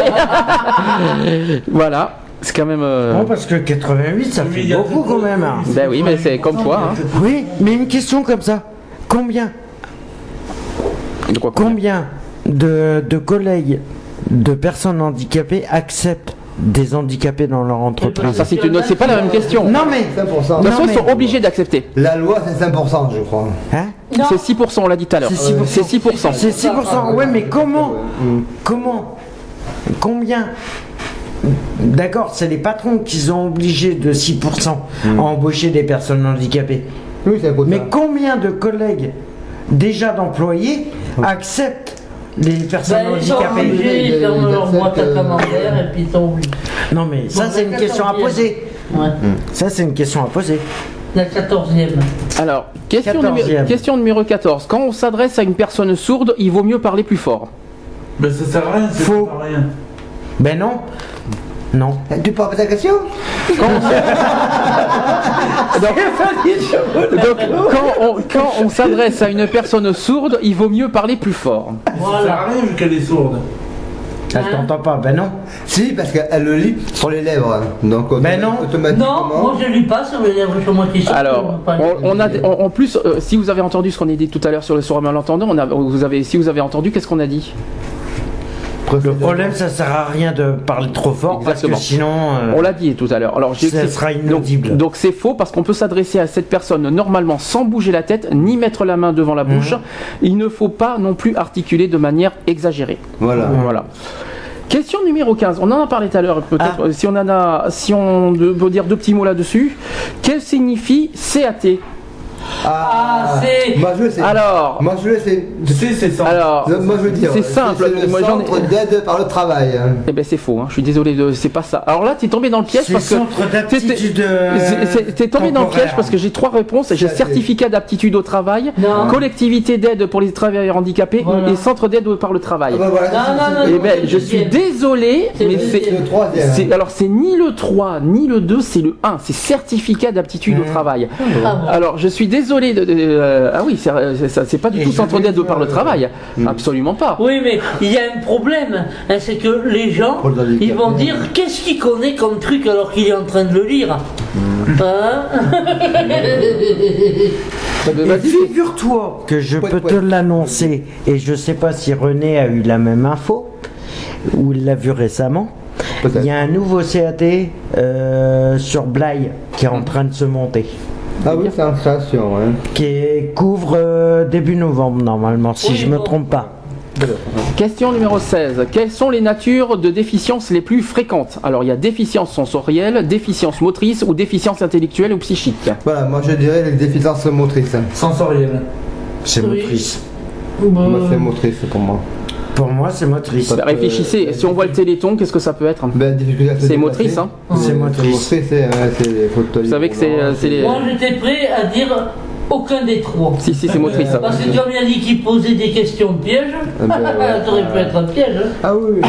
Question numéro 17. Quelle est la proportion de personnes handicapées présentant un handicap lourd? Donc on parle de cécité, surdité, Oui. fauteuil roulant. Donc j'ai 5%, 10%, 15%. 15%, allez. Euh, le plus fort. C'est euh, 15% moi. 10. C'est 5. 5. 5% de. C'est pas beaucoup.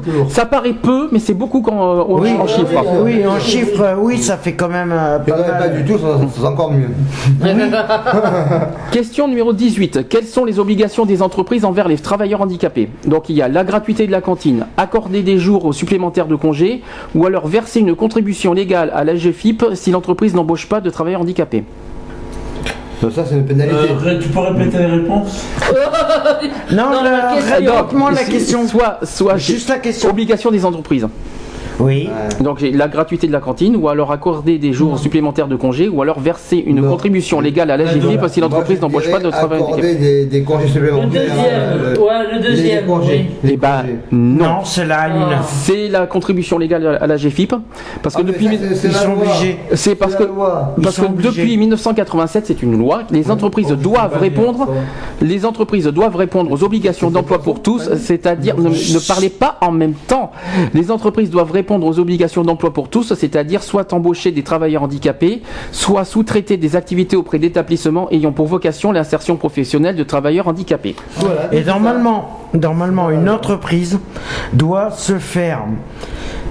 Ils doivent embaucher à peu près 20%. La- par rapport au nombre de salariés qu'ils ont dans l'entreprise, 20% doivent être des personnes handicapées. Déjà, Et c'est pour ça qu'ils payent à la, euh, Ils payent parce qu'ils à la ne film, parce qu'ils non parce qu'ils le problème c'est qu'ils embauchent pas. Non, mais c'est pour ça. C'est pour ça qu'ils préfèrent payer des amendes au lieu d'embaucher des handicapés Ça parce que sinon cher. ils sont obligés de réaménager tout. Et c'est c'est dégueulasse. Question numéro 19. La télécommande du, tél- du téléviseur a été inventée pour les personnes tétraplégiques. Vrai ou faux? Faux. Faux. Vrai. Ça existe depuis la préhistoire, les Eh bien, je suis désolé, pourtant c'est vrai. Et c'est vrai. Ah Eh ben, et- et voilà. Et Quand je Eh disais oui, qu'il y avait- parce que les fauteuils roulants pour un tétrapé électrique, Avant, ils cherchaient pas trop s'il y eh avait des ben, handicapés. eh oui, Eh ben, non mais, si. eh ben justement, le problème c'est grâce à ça qu'ils ont réussi à faire des fauteuils roulants télé- euh, électriques avec euh, télécommande et tout. des télécommandes de télé, là de- de- de- télécommande de télé. Oui, Et ça a été inventé au départ pour les personnes tétraplégiques. D'accord. oui. Voilà. Bien Pour leur faciliter l'accès. Bah, En tout cas, ça n'a pas dû leur beaucoup leur servir parce que nous, on, l'utilise, on n'est pas très téléphonique. Non mais, non Non, mais mais bon, à la base c'est pour ça que c'est sorti. euh, Ça profite à tout le monde parce que c'est un bel outil euh, technologique. hein. C'est vrai que t'as pas, con- pas connu les grandes époques de télévision avec des boutons que tu Oh appuies là sur les six chaînes. hein. Ah, la merde. À quel c'est le téléphone oh avait La télé de mes grands-parents, c'est ce qu'ils avaient encore. Ouais, c'est ce que j'avais, c'est ce que j'avais. mais figure-toi que moi, la télé de mes, de, de- des parents de ma mère hum. Avait, comme bon, comme mes parents sont décédés, comme ses parents sont décédés, ils lui ont filé la télé avant. Et figure-toi que la télé, on l'avait encore, donc. Ah bah, Leur télé. Question numéro 20. Il y en a 28 au total. hein. C'est comme la Alors, de la chaîne de couleur. pareil, Ques- hein. question numéro 20. Les malades mentaux sont des gens violents. Vrai Oui. ou faux? Euh, Il y en a Faux. beaucoup. Il y en a. C'est faux Oui, mais il y en a. De pas besoin d'être violent. hein, euh. Et je peux te dire que c'est faux. Donc, est-ce que les, Non, est-ce que les malades mentaux sont des gens violents Pas tous. Euh, voilà. C'est faux. Eh bien, je dis, c'est faux. C'est faux. Parce qu'aucune étude ne montre qu'il y, a une- qu'il y a plus de violence chez, les, chez ces personnes. S'il y a violence, elle est souvent tournée, tournée vers eux-mêmes. Oui, parce que moi je travaillais dans je sais pas, une, petite maison comme ça. Euh, Il y en avait qui étaient viol- violents. Hein. Attention, qui n'étaient pas violents, mais il y en avait qui étaient violents. hein. encore une question piège. Ah. Question numéro 21. Est-ce qu'un sourd est-il muet? Pas forcément, non. Non, tu l'as dit tout à l'heure qu'il pouvait parler, qu'il avait son propre langage. Ouais. Est-ce qu'un sourd est-il muet Réfléchissez, c'est trop facile comme question. Ouais, un sourd n'est pas muet. Oui, parce qu'on entend parce qu'on souvent on entend un sourd muet. Sourd, mais- les oreilles. hein, mais Voilà, donc sourd, non, bien sûr, c'est réponse faux, parce qu'en effet, des cordes vocales sont présentes chez les personnes sourdes, mais il peut difficilement reproduire des sons qu'il n'entend pas. Voilà. Voilà la réponse. Question numéro 22. Selon vous, parmi les personnes souffrant d'une déficience motrice, combien se déplacent en fauteuil roulant? Il y a 73%, 12% ou moins de 5% 73 Euh, Moi je dirais 12%. Moins de 5%. C'est hein. moins de 5. Ouais, ouais. Parce que la France, donc Moins de 5%. En France, il y a plus de 8 millions de personnes qui sont touchées par une déficience motrice. Il y a, alors ça, c'est un chiffre qu'il faut souligner. 8 millions. Ah, quand même, ouais, c'est pas mal. hein. Donc, vous voyez, les 5%, c'est pas, c'est c'est beaucoup. Hein. 8 millions de personnes sont touchées par une déficience motrice et environ 5% utilisent un fauteuil. Voilà. Donc, c'est c'est un chiffre qu'il fallait souligner. Euh, question numéro 23. Les déficients visuels graves peuvent utiliser une caméra qui transcrit sur un écran en grossissant de 4 à 30 fois un texte. Ah, c'est possible ça, oui. Bon, oui, c'est largement faisable. Même, même avec les photos, je crois qu'on peut le faire. Donc, c'est vrai. C'est matériel pour, pour les personnes euh, déficientes. ouais. Donc ça c'était facile. Question numéro 24. Quelle est la proportion de travailleurs handicapés ayant besoin d'aménagement de poste, du temps de travail et accessibilité? Donc il y a 10%, 20% ou 40% Moi, je dirais 20%. 20 pour- ouais, moi. Oui, 20%, oui. C'est une moyenne. Eh ben c'est 10. Ah, quand même. Donc il n'y en a pas assez. on- on reste dans. Donc, il n'y en a pas assez, lui. Oui, parce que les employeurs, ils font pas tous l'effort pour aménager le temps de travail pour handicapés. hein. Non, mais c'est pas ça. Mais Ils lui qui dit préfèrent ah payer. bon, euh, c'est pas. C'est pas. Ils peuvent faire payer l'amende et C'est largement suffisant. pour pouvoir euh, pallier à la loi. Bon, on écoute les questions. J'ai j'ai- j'ai toujours son, dans son tempérament. hein. Question numéro 25. Les SMS ont été inventés pour les personnes malentendantes. Ah, peut-être. Ça, c'est pas possible. Alors si la télécommande était pour être rapide, les SMS. Alors ça, est-ce est-ce que- est-ce qu'on peut suivre le même sujet d'après vous? Est-ce que d'après vous c'est vrai ou c'est faux? Pour moi, Moi, je dis que c'est vrai. Moi je dis que c'est faux parce que c'est faux. ça a toujours existé en fait. Eh ben je suis désolé, c'est vrai. Vous voyez, les femmes, Hein, vos hommes, alors. Au départ, c'est c'est vrai que c'est plus pour les personnes malentendantes. Voilà. Voilà. Question numéro, question numéro 26. Parmi les personnes suivantes, lesquelles peuvent bénéficier de la reconnaissance de travailleurs handicapés? Alors, par exemple, une coiffeuse allergique aux produits colorants. Ou alors, une secrétaire souffrant de diabète. Non. Ou alors, un comptable présentant des problèmes de vision. Ou alors, tout, le- tout le monde. hein. Tous les, les- ou alors Non, tous les le trois. dernier. Parce que la coiffeuse, si elle est allergique, elle change de métier. Après, qu'est-ce que t'as dit? Alors, la secrétaire souffrant de diabète. le diabète. Oui, bon, mais Oui. le diabète, euh, non, euh, Et un non, con- ou- elle pas moins mangé de Et un comptable, un comptable présentant des problèmes de vision. Voilà. Ouais, Non, c'est la 2. Eh ben alors réfléchissez, c'est hyper simple à comprendre. Diabète. Ben, les, les Les trois, trois. les trois peuvent, euh, euh, peuvent avoir la, la- la reconnaissance. Ah oui, Toutes ces, handicapé. toutes ces oui. personnes sont susceptibles de souffrir de déficiences ayant un- une incidence sur leur travail. Selon l'importance de cette déficience, elles bénéficieront ou non d'une reconnaissance. Oui, mais elle Voilà. change de métier. C'est- c'est- oui, mais Oui, ils, peuvent, pour la ils peuvent- ils coiffeuse. peuvent- ils peuvent avoir pour autant une reconnaissance travailleur handicapé. C'est ça la question. Oui. Voilà, c'était pas la, la location, c'était la reconnaissance. Oui. Question numéro 27, avant-dernière. Euh, en France, combien. Alors, ça, c'est très important. Question très importante. En France, combien de personnes se déclarent-elles victimes d'une déficience? Alors, écoutez bien. Une personne sur 5, une personne sur 10, une, perso- une personne sur 25. Une personne sur 25. Bon, une personne sur cinq, je dirais. C'est une, troisième. per- Alors, c'est une personne sur 10. faut pas oublier, faut pas oublier qu'on est 60 millions de Français. Oui, mais Voilà. C'est une personne sur Si 10. vous, si vous réfléchissez, une personne sur 25, ça fait beaucoup. hein. Ouais.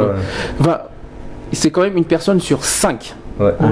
Donc tu as raison. C'est-à-dire 12 millions de Français. 12 millions Quand de Français C'est c'est un gros chiffre. hein. quand même qui Ça se déclarent 12 millions oui oui de- 12 millions de Français qui se déclarent victimes d'une déficience handicapés je peux finir Oui, Donc, mais- 12. mais- bon. je répète Dans les 5%, on était. 12 mais on a on, a le temps qui tourne aussi hein. Ouais. 12 millions de Français qui se déclarent victimes d'une déficience et il y a de- là-dedans 3,9% qui sont reconnus comme tels administrativement Mhm. quand même il faut pas l'oublier. Dernière question du quiz. Quelle est la proportion d'entreprises qui disent être satisfaites des travailleurs handicapés qu'elles emploient Alors je ne sais pas si c'est vrai, mais en tout cas voilà ce que j'ai. 53%, 73% et 93%. Moi, je dirais 53%. Ouais, moi. Non, moi, Parce que Non. j'ai déjà. Eh ben figure-toi, Eh du milieu. eh ben, figurez-vous que c'est 93%. Oui, mais alors, une- Alors je ne sais pas si c'est un peu faux cul sur les bords, C'est- mais euh, je, ne- je- C'est très faux cul. je- Je peux parler, j'ai travaillé dans une usine où il y avait trois handicapés et se plaignaient tout le temps des trois handicapés. Ah ouais. Ouais, Voilà, c'est ça, très quoi. faux cul. Alors, euh, C'est très faux cul. parce que 93%, Les franchement, handicapés ont un, beau- un joli poste, non? Hein, Ils appellent un joli poste de travail, être handicapés pour, Rien que pour eux Non, mais bon, ils se plaignaient, ils allaient passer vite. euh, Oui, non, mais voilà, le problème, il est là. C'est pour ça que maintenant, euh, ils préfèrent payer des amendes que non. Bien. En général, vous avez été bien. C'est bien. Retrouvez nos vidéos et nos podcasts sur www.equality-podcast.fr.